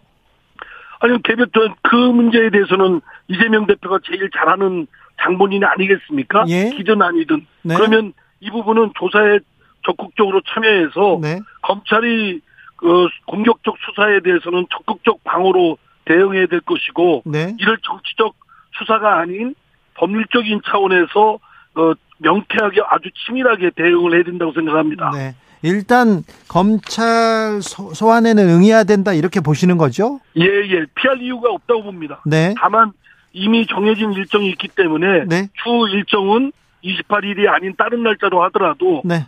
저는 총할 수 있다고 생각됩니다. 이재명 당대표, 대표직을, 대표 상태로 이렇게 검찰에 출석하는 것이 맞다고 보십니까? 왜냐면은 당으로서는 네. 당 대표가 어, 수사도 받고 또 재판도 받고 이런 것들이 너무나 당에 끼치는 그 모양이 아주 안 좋습니다. 네. 그래서 처음에 우려했던 저를 비롯한 여러 사람들은 당 대표에 나가지 않을 것을 이재명 대표한테 권했지만 네. 어쨌든 압도적 지지로 당 대표가 선출된 이상 지금 뭐 당 대표 보고 물러나라고 하는 것 그건 섣부른 것이라고 생각되고요. 네, 네. 그러나 이재명 대표의 사법적 의혹에 대한 대응은 네. 철저히 이재명 대표가 개별적으로 네. 개인적으로 대응을 해야 되고 당은 차단을 시키고 일정한 거리를 둬야 된다고 생각됩니다. 그렇죠. 당에 범지는 것은 막아야 된다고 생각합니다. 알겠습니다. 지금 어, 대표직 사퇴 결단 그런 건 필요하지 않고 어, 지금은 개인적으로 대표로서 이렇게 어, 검찰의 소환 그 검찰 조사를 하고 개인적으로 이 문제를 풀고 나왔으면 한다 이런 얘기인가요? 예, 그렇습니다. 네. 그 개별적으로 이거를 법률적으로 그 차분하게 대응을 해야지 네. 정치적으로 또는 당이 여기에 어, 끼어들고 그러면 오히려 걷잡을 수 없는 여러 어, 부작용이 있을 수 있다고 생각됩니다. 알겠습니다. 아, 소환 이번에는 불응하는데 또 소환장이 날아올 것 같고요. 또 그때 불응하면 또 체포 체포영장 또 청구할 거고요. 그러면 체포 동의안이 국회로 날아오고 이런 이런 구도가 보이는데 앞으로 어떻게 될 것으로 보입니까? 어떤 점 고려해야 됩니까? 지금 어, 처음 통보된 28일에 이재명 대표의 사정상 그 조사를 받기가 어렵다면 네. 다음 날짜로 빨리 조율을 해서 네. 잡아서 그때는 적극적으로 그 이재명 대표가 방어하고 어, 대응에 나서야 된다고 생각합니다. 네. 그러면 뭐 이렇게 뭐 체포 동의안이 온다든가 이런 일은 미연에 막을 수가 있겠죠. 네. 얼마나 불상사나운 모습입니까? 네. 다음번에는 그러니까 소환 날짜를 이렇게 조율해서 다음번에는 나가는 게 맞다 이렇게 보시는 거죠? 예, 그렇습니다. 예. 어, 지금 회피할, 필요가 없다고 봅니다. 네. 지금 이 대표를 겨냥한 수사가 너무 편파적이고 불공정하다. 정치 검찰이기 때문에 아예 아예 이렇게 대해주면 안 된다. 그 얘- 그렇게 주장하는 분들도 많아요 민주당에. 예, 그렇습니다. 그러나 이제 이 여러 건의 사법적 의혹을 건건이 불공정하다고 해서 뭐 조사에 응하지 않는다든가 네. 회피한다든가 이러면은 오히려 여론도 안 좋아지고 법률적으로도 자신이 당당하게 변호하고 방어권을 행사할 수 있는데 그 기회를 놓치게 된다고 생각합니다. 네. 오히려 저는 피의자 소환 조사를 받는 걸 더 이재명 대표가 활용해야 된다고 생각합니다. 어떻게 활용해야 됩니까? 아니 지금 말씀드린 대로 네. 그, 그 문제에 대해서는 이재명 대표가 제일 잘하는 이상 네. 무관하면 무관한 대로 기면 긴 대로 이거를 법률적으로 잘 대응을 하고 자신의 무고함을 입증하는데 초집중을 해야 된다고 생각합니다. 네. 일부 이재명 대표 지지자들은 김건희 여사 수사해야 되는데 그때까지는 나가면 안 된다 이렇게 얘기하는데요. 저는 김건희 어, 씨에 대한 그 자동차 그 뭐 주가 조작 건에 대해서는 네. 분명히 의심되는 부분이 많거든요. 네. 그 조사를 이끌어내기 위해서도 이재명 대표가 자신에 대한 사법적 의혹을 당당하게 임하고 적극적으로 방어하고 그래야 된다고 생각합니다. 알- 그럼으로써 어, 김건희 씨에 대한 수사도 강력하게 요구할 수 있는 명분이 축적된다고 생각합니다. 알겠습니다. 아, 28일은 노웅래 의원 체포 동의안 표결도 이렇게 예정돼 있습니다. 이건 어떻게 될 것 같습니까? 참으로 당내 분위기는 많이 이제 혼재되어 있습니다. 어, 부결시킬 경우에 여론의 방탄이라는 그런 어, 여러 가지 여론 비판을 받을 걱- 걱정을 하고 있고요. 네. 또 한편 어, 노웅래 의원의 얘기를 들어보면 억울한 부분이 있다. 네. 좀더 그 불구속 상태에서 조사받는 것이 더 적절하다. 그렇기 때문에 부결시켜야 된다. 이런 의견이 혼재돼 있어서 미리 예단한 예견하기에는 좀 어렵습니다. 네. 아, 내일 대통령이 사면할 것 같습니다. 예, MB 얘기 나오고 김경수 전 지사 얘기도 나오고 원세훈 전 원장도 나오고 그런데요. 어떻게 보십니까? 특별 사면에 대해서? 이재명 대통령에 대해서는 뭐 문재인 대통령이 해줬 그 사면을 했었으면 참 좋았겠다 이- 생각. 이명박 이명박 전 대통령 윤석열 대통령이 이왕 하는 거면 김경수 어, 전 지사에 대해서도 그냥 깔끔하게 사면 그 복권까지 포함된 사면을 했어야 되는데 뭔가 하여튼 굉장히 하여튼 무슨 그 정략적 의도가 담겨 있는 듯한 너저분한 그 형 집행은 면제시키나 더 복권은 없다. 않는 네. 예 이런 방법을 하면서 참 어찌 보면 너저분한 좁쌀 같은 그 사면권 행사를 함으로써 전체의 취지를 다 흐려놓은 점에 대해서는 네. 윤석열 대통령의 정치적 부담이 만만치 않을 것이다라고 생각됩니다. 좁쌀 같은 이렇게 판단입니까 이번에는? 예, 좁쌀 같기도 하고요. 예. 아이 참 그렇게 그렇게까지밖에 마음 씀씀이가 안 되나 이런 싶습니다. 아, 대통령이 왜 김경수 전 지사 복권을 안 해줄까요? 왜 이렇게 정치적 고려를 깊게 할까요? 왜 그럴까요? 제가 볼 때는 정략적 의도가 있는 것 같고요. 네. 뭐 그거는 뭐 어느 정도로 생각하지 모르, 모르겠습니다만 정략적 의도가 향후 대상까지도 있는 것 같고 또 두 번째는 그 보수 쪽 극우파에서 김경수 또는 전 지사에 대한 여러 가지 반감 등을 고려해서 그 정도로 하는 것 같습니다. 그런데 그런 것은 대통령으로서 특별 사면권을 행사하는 데 있어서 통큰 리더십은 하고는 거리가 멉니다. 조사 같은 리더십 아닙니까? 알겠습니다. 음, 김경수 전 지사는 앞으로 정치 인생은 어떻게 될까요? 어떻게 보세요? 김경수 전 지사는 뭐 능히 그 본인의 의사에 따라 다르겠지만 어 일반 상식적으로 생각할 때는 정치를 계속 하지 않겠습니까? 네, 네. 그런 점에서 네. 어 설사 뭐 지금의 윤석열 대통령의 특별 사면이 복권까지 포함 안 됐어도 저는 뭐 그 정치를 활발하게 할 수 있는 기회가 곧 올 것으로 생각됩니다. 네. 총선이나 차기 대선에서 좀 역할을 할 수 있을까요? 그러는 저는 역할 충분히 할 것으로 기대가 됩니다. 아, 예, 알겠습니다. 어, 저 이낙연 전 대표가 대한민국이 방향을 잃었다, 부끄럽고 참담하다 이런 글을 쓰셨더라고요. 어떻게 보셨어요?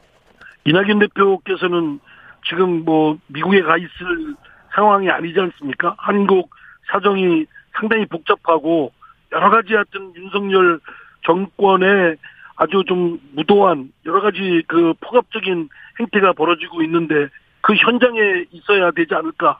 그냥 글 몇 줄 쓰는 것으로 뭐 역할을 다했다라고 생각하는 건 저는 그렇게 동의 수긍하기가 좀 쉽지 않습니다. 그럼 지금이라도 들어와서 빨리 아, 저기 정권에 맞서서 이렇게 목소리를 높여야 됩니까? 자신의 역할을 좀 해야 되지 않겠습니까? 그래요. 예, 그 현장에 없이 밖에서 빙빙 돌면서 네. 기회를 보고 있는 있는 건 네. 별로 그렇게 당당해 보이지가 않습니다. 그래요. 이낙연 빨리 돌아야 됩니까? 역할을 해야 됩니까? 민주당 주변에서 이낙연 빨리 와야 된다 이런 목소리가 있습니까? 글쎄요, 저는 뭐 그쪽 분들하고 별로 이렇게 자별하지가 않기 때문에 네. 그 목소리는 별로 들어보지를 못했습니다. 알겠습니다. 의원님은 그런데 그 이- 이재명 대표 주변 사람들하고도 그렇게 가깝지 않고 이낙연 어, 대표 주변 사람들하고도 가깝지 않고 이 사람들한테도 저 사람들한테도 쓴소리 하는데 왜 그러세요? 누구 한쪽하고 친하게 지내면 편할 텐데요.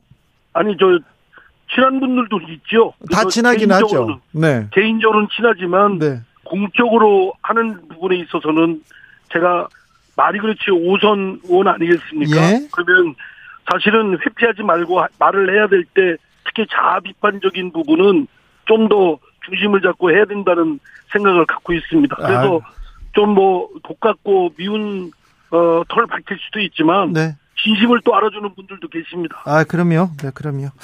음, 그래서 민주당에 이재명 대표한테 쓴소리를 잘한, 마- 잘하고 자주 한다, 이렇게 알고 있는 분들도 많습니다. 네, 좋아하는 분들도 많고요. 저, 예. 음, 신년 초에 이재명 대표가 문재인 전 대통령 면담한다, 이런 소식 전해졌는데 어떻게 보세요?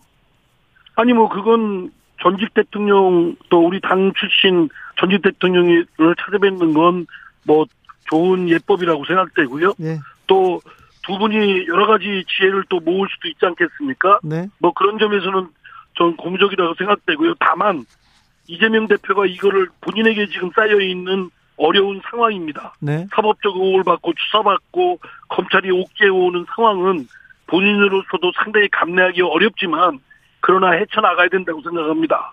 그래서 어, 정정당당하게 임하면서 자신의 방어권을 행사하면서 그 억울함과 무고함을 증명하도록 그렇게 거기에 집중해야 된다고 생각합니다. 그래요. 아, 이 사법적 어려움은 본인이, 개- 본인이 헤쳐 나오고, 본인이 헤쳐 나와야 된다, 이렇게 보시, 누구도 대신할 수가 없습니다. 그리고 네네. 또 사정을 잘 알지도 못하기 때문에 그 사정을 재라는 본인이 적극적으로 나서야 하는 수밖에 없다라고 생각합니다. 네. 이번에 문재인 전 대통령도 또 보고 김경수 전 지사도 만나고 옵니까?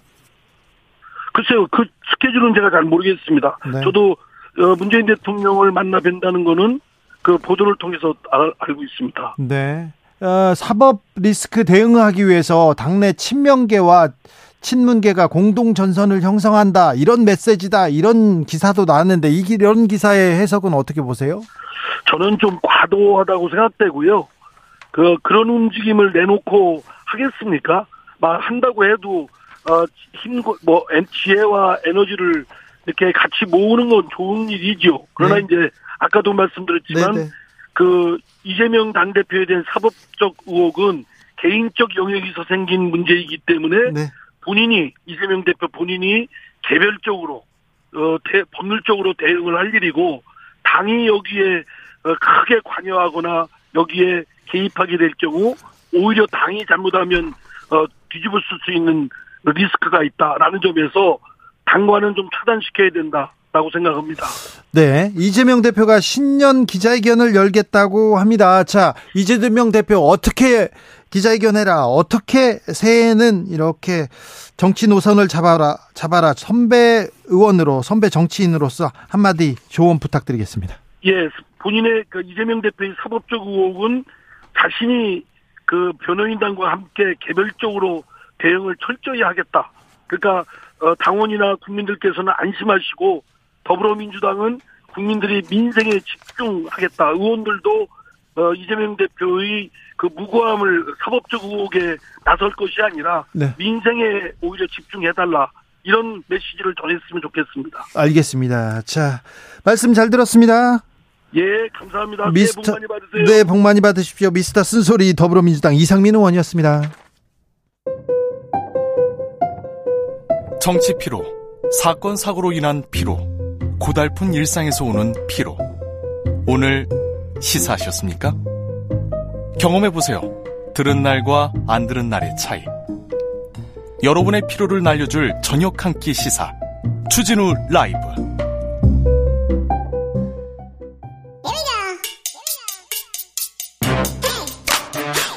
뉴스를 향한 진지한 고민 기자들의 수다.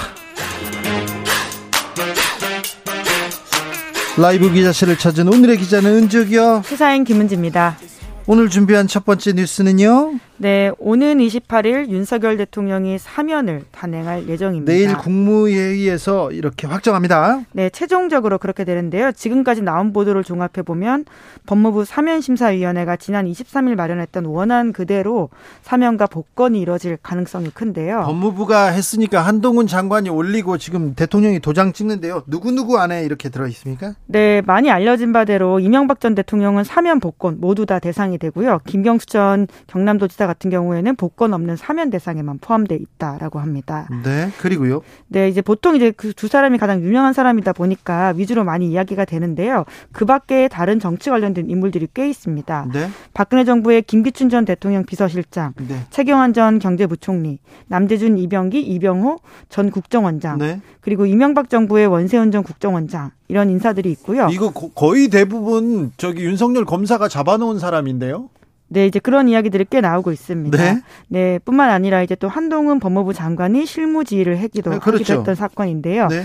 예, 물론 전부는 아니고 일부인데 네. 또 야권 인사 중에서는 전병헌 전 청와대 정무수석, 신계륜 전 민주당 의원 등도 대상에 올랐다라고 하는데 보통은 사면 뉴스는 인물 중심으로 나오다 보니까요.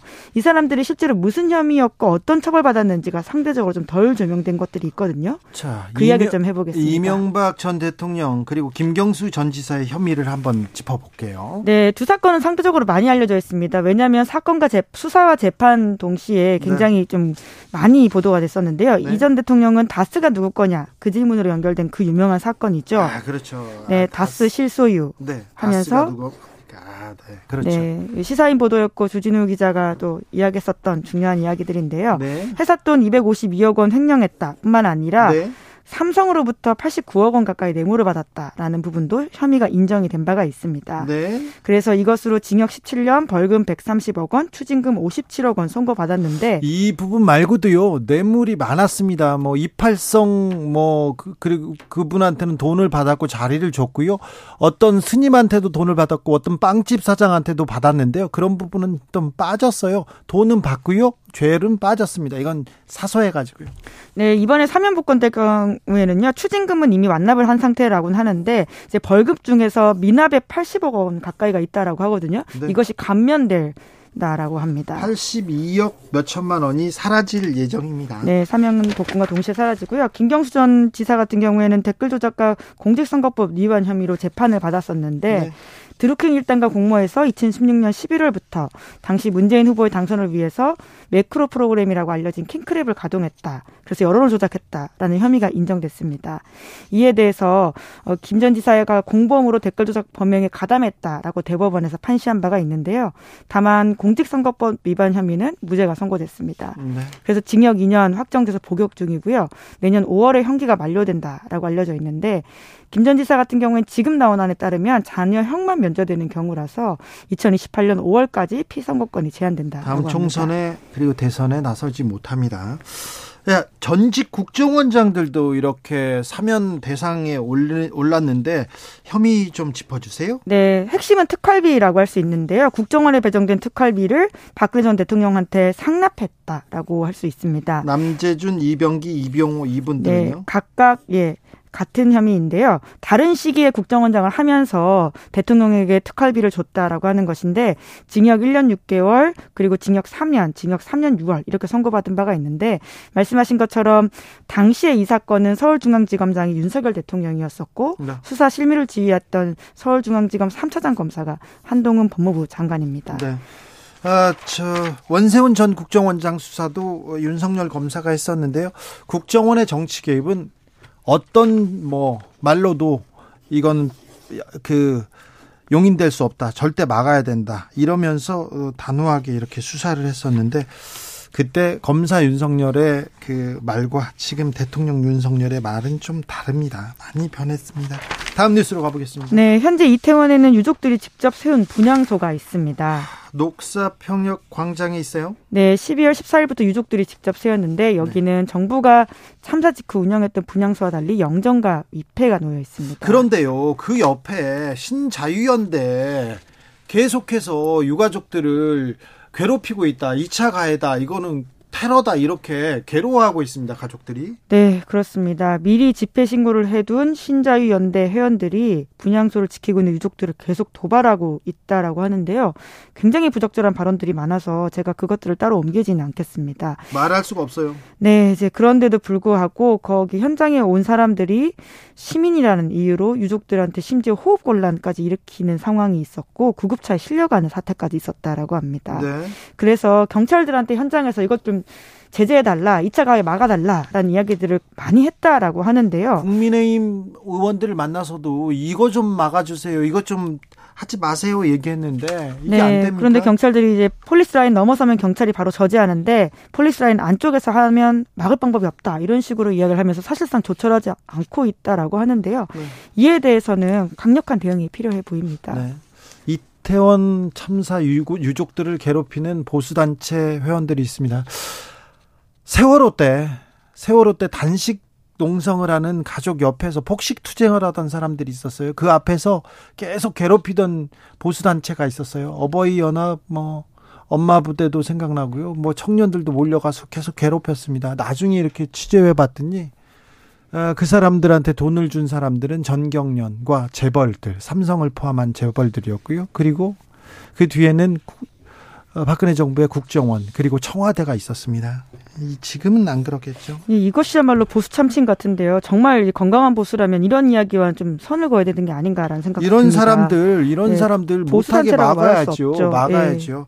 어, 지금 신자유연대 대표 김상진 대표는 전 어, 윤석열 팬클럽 열지대 대표를 지내기도 했습니다. 다음 뉴스입니다. 네, 젤렌스키 우크라이나 대통령의 방미 이후가 주목되고 있습니다. 그렇습니다. 그 방문부터 굉장히 좀 깜짝 방문이었는데 그 세계를 놀라게 했어요. 네, 정말 영화 같은 일이 벌어졌는데요. 보안이 워낙 중요한 일이다 보니까 비밀리에 진행됐다라고 합니다. 그래서 젤렌스키 대통령 태운 미국 군용기 조종사들도 태우고 나서야 태우기 직전에 알았다라고 하는데요. 영화 같은 일이었어요. 네, 그리고 워싱턴에서도 일부 의원들은 성탄절 연휴를 갔다가 휴가 갔는데 급하게 그 이야기 듣고 돌아올 정도로 굉장히 보안이 적극적으로 이루어졌다라고 합니다. 네. 네, 그리고 이제 젤렌스키 대통령 입장에서는 굉장히 성공적인 연설을 했다라고 할 수 있는 상황인 건데요. 네. 상대적으로 공화당이 우크라이나 지원에 좀 소극적인 입장인데 이해를 이- 의식한 발언들을 많이 했고 박수를 끌어내기도 했다라고 합니다. 어떤 내용이었습니까? 네, 저 개인적으로는 가장 좀 인상적인 말이 이것이었는데요. 미국의 지원금은 자선이 아니라 국제 안보와 민주주의를 위한 투자이며 네. 우리는 책임감 있게 다룰 것이다라고 이야기를 했다라고 네, 합니다. 당당하게 얘기하네요. 네, 이제 뿐만 아니라 이제 어, 우크라이나는 어, 결코 쓰러지지 않는다라고 하면서 굴복하지 않겠다라고 하고 뿐만 아니라 처칠에 비유될 수 있는 여러 가지 이야기들을 해서 미국 사람들의 어떤 신금을 울리는 상황도 있었다라고 하는데요. 네. 하지만 상황이 녹록하진 않습니다. 또 푸틴 대통령 같은 경우에는 계속해서 강원 전략을 취하고 있거든요. 네. 어제는 크리스마스 러시아 이제 국영 방송의 인터뷰에서 협상할 수 있는 준비가 되어 있다. 협상을 거부하는 것은 아니다. 이런 식으로 우크라이나를 압박하는 것처럼 모습을 보였는데요. 네. 그럼에도 불구하고 동시에 또 우크라이나 북부와 국경을 맞댄 벨라루스 내 공군 기지 두 곳에서 러시아 전투기가 발진해서 우크라이나 전역에 공습 경보가 발령됐습니다. 네. 다행히 미사일 공격을 하진 않았다라고는 하는데요. 2시간 내내 긴장 모드가 이어졌었고 24일에는 러시아가 또 헤르손을 공격해서 민간인이 최소 10명 숨지고 58명이 다치는 상황도 있었다라고 합니다. 크리스마스 이브 때도 최소 10명이 숨지고 수십 명이 다쳤다고 합니다. 세계 제1차 대전이었죠. 어, 독일과 싸우던 프랑스군, 영국군도 크리스마스 캐럴을 부르면서 이렇게 전쟁을 멈추기도 했었는데 우크라이나 전쟁에서는 성탄절이 네, 평화의 날은 아니었습니다. 우크라이나의 평화를 빕니다. 기자들의 수다. 시사인 김은지 기자와 함께했습니다. 감사합니다. 네, 고맙습니다. 속보 말씀드립니다. 합참에서 무, 북한 무인기 다섯 대가 영공을 침범했다고 대응 조치했다고 합니다. 군은 북한 무인기에 100여 발의 사격을 했습니다. 그런데 격추는 못했다고 합니다. 교통정보센터 다녀오겠습니다. 이현 씨.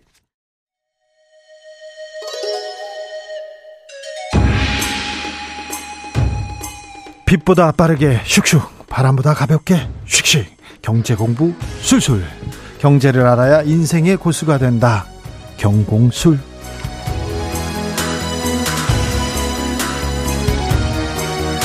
오늘 주라의 경제 선생님은 money 트레이너 김경필 선생님입니다. 어서 오세요. 네, 반갑습니다. 네. 연말 맞아서 네. 아나 올해 망했어 내년엔 부자 되고 있어 싶어 이렇게 고민하는 사람이 많아가지고 네. 저희가 경제 고수 김경필 선생님 모셨습니다. 네.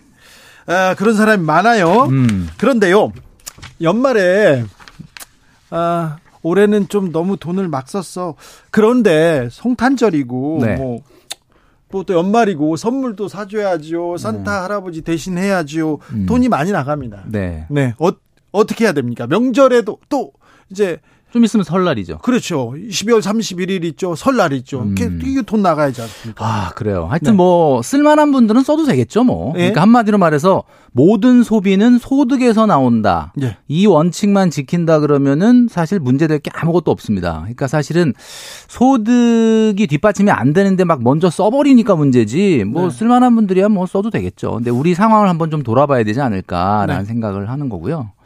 내년에 이제 내년이 얼마 안 남았는데 네.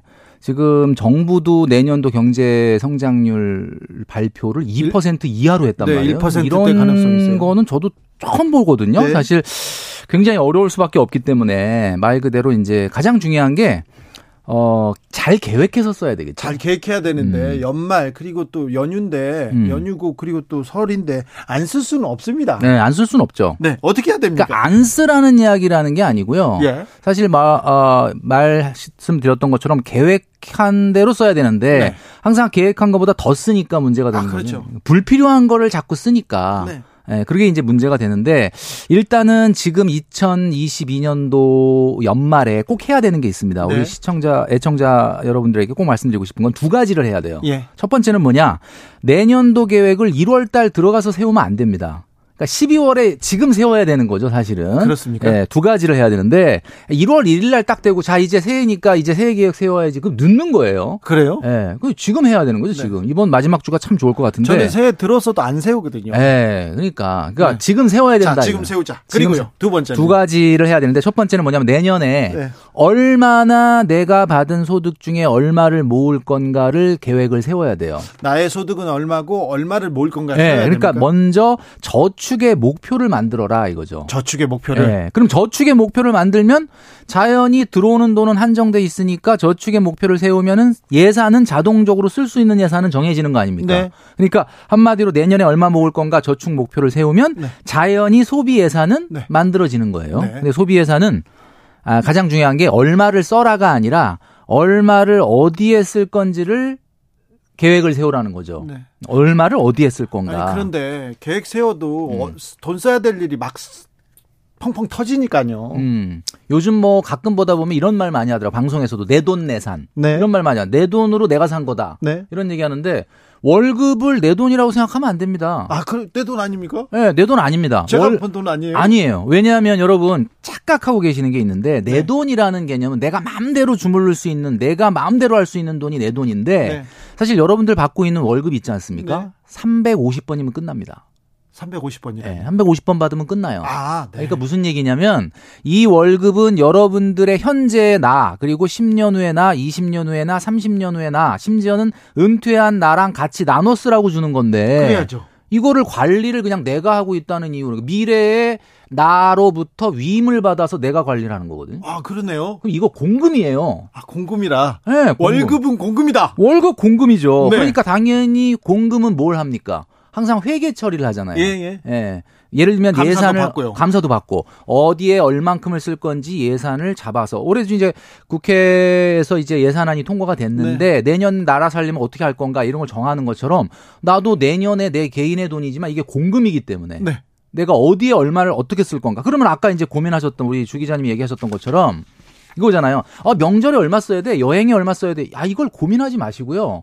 내년도에 내가 받는 소득 중에 얼마를 모을 건지를 계획 세우고 남는 소비 예산 중에서 야, 그러면 나는 이벤트에 얼마를 쓰고 명절엔 얼마 쓰고 그다음에 에, 그걸 다 이런 계획해야 걸 됩니까? 당연하죠. 공금이니까. 아, 자, 그것도 내년 들어가기 전에 지금 해야 됩니다. 지금 해야죠. 아, 만약에 오- 이번 주 바쁘셔 못 하셨다 그러면은 네. 다음 주에 이제 1월 들어가서라도 빨리 해야지. 빨리 해야 됩니까? 네, 그럼요. 선생님 질문입니다. 네. 저는 평생 돈에 대한 계획을 세워본 적이 없어요. 중학교 때 선생님이 생활기록부에 돈을 함부로 쓰는 경향이 있음 이렇게 써놔셨어요. 아니 그걸 선생님이 돈 쓰는 걸 어떻게 알아? 아, 제가 좀 막 썼거든요. 어, 선생님한테 많이 쓰셨나 보다. 아니죠. 네. 자, 그런데요. 계획을 세운 적이 없어요. 어, 예. 일단 근데 계획을 세워야 됩니까? 어, 예, 그럼요. 어, 그거 어려운데요. 우리가 보통 이런 계획을 세울 때 그 좀 조롱이 있잖아. 작심삼일. 네. 그거 세- 계획 세우면 뭐 하냐. 금방 더 저기 어, 지키지도 못할 약속인데. 그렇죠. 근데 문제는 작심 삼일이라 하더라도 작심 자체를 안 하면 안 돼요. 그래요? 예, 작심을 작심 삼일을 120번 하면 1년 지나갑니다. 알겠습니다. 그런데요. 새해 결심할 때 예. 나는 운동하겠어. 나는 음. 자격증 따겠어. 나는 학원 다니겠어. 뭐 나는 여행 가겠어. 뭐. 이거 다 돈 드는 겁니다. 음. 어떻게 합니까? 계획을 이렇게 세우는데. 아, 어떤 게 돈이 들어간다고요? 아니. 아, 뭐 학원 다니겠어. 학원 다니겠어. 뭐. 자기 운동하겠어. 운동하겠어. 네, 그런 거 다 돈 들어요. 여행 네, 가겠어 돈, 이런 돈 거. 들죠. 네. 근데 일단 기본적으로 봤을 때 우리가 가장 이제 고민 많이 하는 것이 네. 현대인들이 우리 시청 애청자분들께서 많이 생각하시는 것 중에 하나가 뭐냐면 아 내가 지금 우울해. 나는 행복해지고 싶어. 그렇죠. 그러면 이거는 뭐 어떻게 탈출할 거냐? 빨리 뭐, 어, 뭐 떡볶이를 시키든지. 사야죠, 뭘. 네, 뭘또. 쇼핑을 하든지. 네. 자꾸 이 머릿속에 내가 이 우울감에서 탈출하기 위해서는 돈을 써야 된다라는 공식이 머릿속에 입력이 돼 있는데 네. 반드시 그런 게 아니거든요. 그러니까 사실은 뭐냐면 돈이라는 게 예. 예, 영어로 money 아닙니까? 예. money. 근데 돈의 또 다른 이름이 있습니다. 돈다, 돈의 또 다른 이름은 가능성이라는 거예요. 가능성이요. 그러니까 돈은 영어로 money가 아니라 possibility예요. 그러니까 한마디로 가능성이거든요. 네. 그러니까 돈을 쓰면은 계속 행복할 줄 알고 썼는데 쓰고 나면 이상하게 행복하지가 않아. 왜 그러냐? 가능성이 자꾸 줄어드니까. 아하. 근데 내가 돈을 안 쓰고 어 피트니스 센터 가서 운동 안 하고 혼자 조깅하고 땀 흘리고 그 돈 갖고 적금을 들면 네. 여러분들은 굉장히 그게 불행해질 것 같지만 이 돈이 자꾸 쌓여간다는 건 왠지 모르게 기분이 좋아져요. 왜 그러냐? 가능성이 올라가니까. 쇼핑할 때 기분은 좋아지는데 음. 마음이 허탈하다. 아, 걱정도 생긴다. 영수증 하지만 날라오고 나면은 어, 나 기쁘려고 썼는데 이상하게 우울해. 네. 왜 그러냐? 가능성이 줄어서 그래요. 아 그래요? 예. 그, 그 쇼핑을 안 하고 돈을 모으면 음. 그돈 모인 걸 보면 더 좋아집니다. 당연합니다. 예, 그러니까 무슨 얘기냐면 여러분 이게 확실합니다, 그게. 확실합니다, 이게. 그러니까 이 사실 그 가능성이 커지는 것만큼 인간한테 행복을 주는 게 없거든요. 그래요? 그래서 애덤 스미스가 이런 말을 했어요. 부자는 부의 소비를 통한 만족보다는 부의 연속성에 더 큰 행복을 느낀다. 네. 이런 말을 했습니다. 그렇습니까? 또 질문 있습니다, 네. 선생님. 나는 돈을 돈을 쫓지 않겠어. 너 음. 돈은 나한테 중요하지 않아. 아, 난 돈을 사랑하지 않는다. 네, 난 돈 세지 않아. 음. 그렇게 생각하는 사람이 있습니다. 음. 네. 그럼 어떻게 합니까? 아, 돈, 나는 돈을 어떻게 한다고요? 난 돈, 나한테 내 인생에서 돈은 중요하지 않아. 어. 그래서 난 돈을 쫓지도 않고 돈을 음. 세지도 않을 거야. 그렇게 사는 사람이 있습니다. 네, 뭐 그러면 뭐 그분 그분 같은 경우는 돈을 안 쓰면서 나는 전혀 불편함이 없고 예. 돈을 안 써도 상관없다. 그런 사람이면 상관없는데 아니, 돈을 막 쓰면서 막 쓰면서 상관없- 막 쓰면서 나는 돈을 예, 별로 중요하지 생각하지 않는다. 제가 그렇습니다. 이거는 아, 이거 다 잘못된 말이죠. 이 잘 보시면은 네. 우리가 이 돈이 그분은 사실은 돈을 사랑하는 사람이에요. 아, 그래요? 예.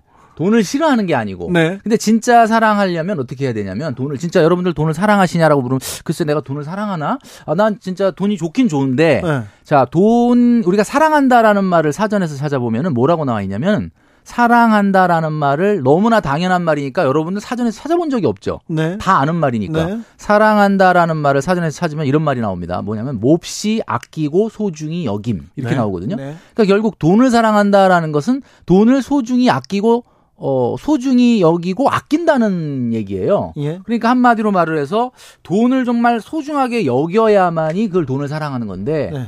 그분은 아 그분이 이제 우리 주기자 네. 얘기했으니까 돈을 그렇게 돈을 안 아끼지는 사랑하네. 그러니까 안 사랑하니까 에이 빨리 써서 없애야 되겠다. 아, 뭐 그런 것도 아니고 좀 스트레스 받고 싶지 않아요 돈에 음. 대해서는 그러니까 계산을 안 하고요 그렇죠. 통장도 안 보고 어. 그냥 뭐 근데 그러면서 행복감을 느끼면 뭐 큰 상관없는 거 아니겠습니까? 지금 많은 분들의 돈의 고민이라는 게 네. 내가 미래에 돈이 소득이 좀 끊어지면 어떡하지? 노후 준비가 안 되면 어떡하지? 내가 돈이 없어지면 어떡하지? 해서 나온 거지. 네. 주 기자님처럼 난 돈 쓰면 나는 뭐 어, 미래에 대해서는 돈 걱정 안 한다. 네. 이렇게 자유로울 수 있다 그러면 그거는 뭐 크게 상관없는 거 아니겠습니까? 아, 그렇습니까? 예. 사실은 그건 고민이 아닌 거예요. 그래요 예. 자 지금 지금 아, 연말이고 새해 음. 나는 뭐 사고 싶어 음. 근데 안 사면요 네. 안 사면 불행한 것 같아 음. 고민은 배송 일자만 늦출 뿐이야 음. 이런 이렇게 생각하는 근데 분들. 사면 더 불행해집니다. 여러분 잘 보시면 사면 아시겠지만. 불행합니까? 예, 사면 반드시 불행해집니다. 왜냐?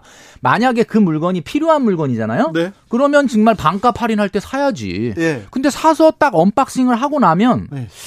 싸게는 산 것 같은데 별로 생각해 보면 그렇게 엄청 필요했던 물건은 또 아니야. 네. 예, 뭐 그런 건 경험이 많잖아요. 네. 그러면 그거는 사실 반값 할인이 중요한 게 아니라 안 사면 100% 할인이에요. 그래요 아니, 그러니까 내가 정말 필요한 건데 반값 할인이 있다. 그러면 그거 사야지. 네. 근데 어 반값 할인이라는 것 때문에 샀어. 그러면 나중에 뜯어보면 사실 뭐 그렇게까지 필요하진 않은데 이게 안 샀으면 100% 할인 아닙니까? 안 사면 100% 할인이다. 아, 주옥 같은 어록입니다. 네. 또 사요. 사고 나면 허탈하고. 근데 주 기자님도 그렇게 사면 네, 저- 당근 마켓 같은 데다가 물건 파신 적 있죠? 아니요, 저는 인터넷 쇼핑도 안 하고요. 어. 당근 마켓 그런 것도 안 합니다. 안 합니까? 인터넷을 아예 안 씁니다. 아 그래요? 네. 인터넷을 아예 안 쓰시구나. 네. 근데 하여튼 뭐 많은 분들 같은 경우는 네. 사실은 이렇게 이제 물건 반값 할인이다, 뭐 어, 빅세일이다 이러면 사가지고 대부분 같은 경우는 본인이 잘 쓰면 모르겠는데 에, 이거 이제 뭐 채소 마켓 같은 데다 내놓는다 이거죠. 네. 그럼 결국 그 얘기는 무슨 얘기냐면 안 사도 될 뻔했던 물건인 거지. 아, 그런 거 많죠. 아니, 그런데 옷이나 신발, 음. 그거 하나로 꼭 필요해서 사나요? 또 이게 뭐또 추구해야. 되고요. 스타일도 요- 있는데. 요즘 그 저 재벌집 막내 아들 그 송중기 씨가 나와서 맨날 그 하는 얘기가 보면은 거기서 뭐 야, 앞으로는 이 세상이 정말 필요한 걸 사는 시대가 아니라 갖고 싶은 걸 사는 시대가 될 거다 뭐 이런 이야기를 그렇죠. 했었는데 네. 그러니까 결국은 그거는 회사 입장이죠. 대기업 입장 이죠. 마케팅의 입장에서는 당연히 필요한 물건보다는 갖고 싶은 물건을 만들어서 팔게 하는 것이 네. 당연히 자본주의인데 네. 우리의 미래와 노후를 위해서 우리의 가능성을 미래에 높이기 위해서는 필요한 물건만을 사는 습관을 몸에 배도록 하는 것이 2023년도의 성공의 포인트입니다. 아, 필요한 물건만 사라. 네. 반드시. 네. 그럼 내가 필요한 건지 안 필요한 건지 어떻게 판단하느냐? 네. 세 가지만 본인한테 물어보고 사면 되는 거예요. 아, 이거 뭐 진짜 시험 보고 싶어요. 네. 지금 공부 지금 적어서 우리 가지고. 저, 네. 저기 좀 이거 저- 유튜브 나오니까 네, 네, 적, 적고 싶습니다. 네. 해가지고 저- 네. 보시면 될것 자, 같은데. 세 가지 자, 세 뭡니까? 가지 뭐- 일 뭐냐? 번. 첫 번째 본인한테 물어보세요. 네. 진짜 필요한 거냐? 진짜 필요한가? 네. 한번 물어보면 네. 아, 솔직히 진짜 안 필요한 걸 수도 있거든요. 아, 만약 뭐- 진짜 필요한 거다 그러면 넘 넘어가는 거예요. 네. 예, 그다음에 어, 솔직히 말해서 꼭 진짜 반드시 필요한 게 많지 않아요. 많지 않아요, 자, 네. 사실. 그다음에 자, 두 번째. 두 번째는 예산 있느냐? 예산 있느냐? 어, 지금 지금 주머니에 통장에 돈이 있느냐? 아니 통장 보면요 어. 좀 슬퍼지고 또 꼭 사야 되냐 그런 이게 지금. 뭐 제가 얘기가 나와서 하는 얘기인데 정말 돈의 고수는 자기가 모아놓은 돈 쓰거든요. 네. 근데 중수는 뭐냐면은 이제 에, 이번 달에 월급에서 나올 거니까 네. 쓴단 말이야. 하수가 뭐냐? 아직 벌지도 않은 돈을 쓰는 거야. 아우 카드 회사가 카드가 미리 이제 해주고. 해주죠. 이게 하수란 말이에요. 아, 예. 하수. 본인한테 꼭 물어보십시오. 예산이 있는지. 네, 예산이 있는- 자, 여기까지 있는지. 통과가 됐다. 네. 그러면은 이제 아 사도 되는 거 아니냐? 마지막 한 가지만 더 물어보고 뭐, 사세요. 뭡니까? 대체제가 없는가? 아 대체제. 어. 네. 이거 잘 생각해. 대체제가 없는지를 물어보고 그때도 진짜 대체제 없어. 그러면 그거는 사도 너무너무 좋은 영수증이 된다. 아, 후회하지 않는 영수증이 된다. 이거. 진짜 필요한가? 예산이 있는가? 대체제가 있는가? 이렇게 보라고요? 네, 대체제가 없는가? 아 없는가? 예, 여기- 이걸 물어보면 되는 거죠. 여기까지 따져봐야 됩니까? 한번 음. 소비할 때. 예. 근데 요거 지금 나한테 머릿속으로 물어보는데 30초도 안 걸립니다. 30초도. 이 30초도 안 걸리는 거 하고 사면 정말 사실은 좋은 영수증만 2023년도에는 나온다. 네. 그러면 후 아니 그건 어차피 써야 되는 거니까 그건 상관없는 건데. 네. 예, 여러분들 그 소비하시고 나중에 뒤돌아보면 아 2023년도 되기 전에 꼭 하셔야 되는 게 올해 영수증, 예. 올해 신용카드 썼던 내역을 좀 펼쳐놓고 이렇게 한번 찬찬히 들여다 보세요. 영수증을 보면 뭐예요? 가슴만 아프지. 가슴은 아프지만 가슴 아픈 시간을 통과해야 사람이 발전을 하는 거 아닙니까? 그래요? 예, 그럼요. 외면하면 안 됩니까? 외면하면 안 되죠. 저는 영수증 절대 안 받는데. 예, 과거 거 어, 마음만 아프다. 그 마음, 아- 마음 아픈 행동을 왜 한 거야, 그러니까. 그러니까 그렇게 하면 안 되고 네. 이걸 보면서 물론 이걸 하다 보면 부작용도 있어. 예. 예, 보다 보면은 어 맞아 이거 진짜 맛있었는데 그리고 오늘 또 시켜 먹을까 뭐 이런 생각 할 수도 있고. 네, 그렇군요. 예, 추억 돋는 네. 그런 걸 수도 있는데 네. 자기가 보다 보면은 아 내가 정말 에, 불필요한 거를 많이 사고 있는지 먹고 있는지 네. 이런 것들을 알게 된다는 이거 해넘기기 전에 꼭 한번 해보시기 아, 바랍니다. 그래요. 영수증을 또 되돌아봐라. 네, 짚어봐라. 그럼요.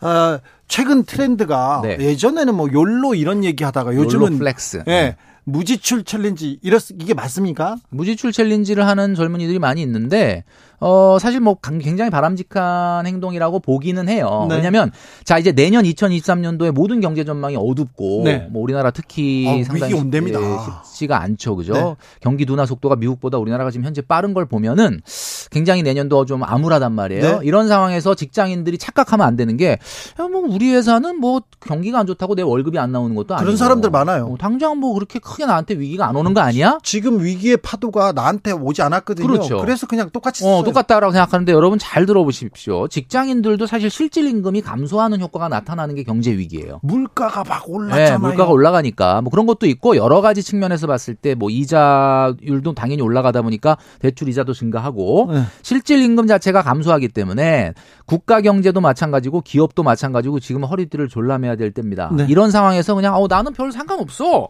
라고 생각하고 지내시면 큰일 납니다. 아니 그런데 서민들은요 허리띠 졸라 맬게 없어요. 음. 지금 다 뼈만 남았거든요. 맞아요, 맞아요. 그런데 이제 제가 한마디 말씀드리면 우리 애청자분들 중에 직장인 중에 사회 초년생들 많잖아요. 네. 월급 200, 300도 안 된다. 네. 지금 사회 초년생이라 네. 학생 때를 생각해 보십시오. 학생 때는 그나마 그 돈도 못 벌고 부모님한테 용돈 받아 쓰거나 알바로 생활을 했는데 네. 그때 그러면 내가 굉장히 그러면 뭐 지금보다 막 불행하게 살았느냐? 돈이라는 건 말이죠. 내가 어떤 가치를 부여하느냐에 따라 달라집니다. 예. 아낀다고 여러분 궁색해지는 게 절대 아니에요. 아끼면 돈의 가치가 올라가. 그래요? 예를 들어 별다방을 내가 매일 한 번씩 가던, 가던 거를 일주일에 한 세 번밖에 안 가고 두 번밖에 안 가면 별다방에 가서 커피 마실 때 그 커피 한 잔의 효용 가치가 올라갑니다. 아 이건 또이 철학이네요. 돈이라는 건 말이죠. 어. 절대로 많이 쓴다고 해서 행복감이 늘어나는 게 아니에요. 그래요? 그렇기 때문에 네.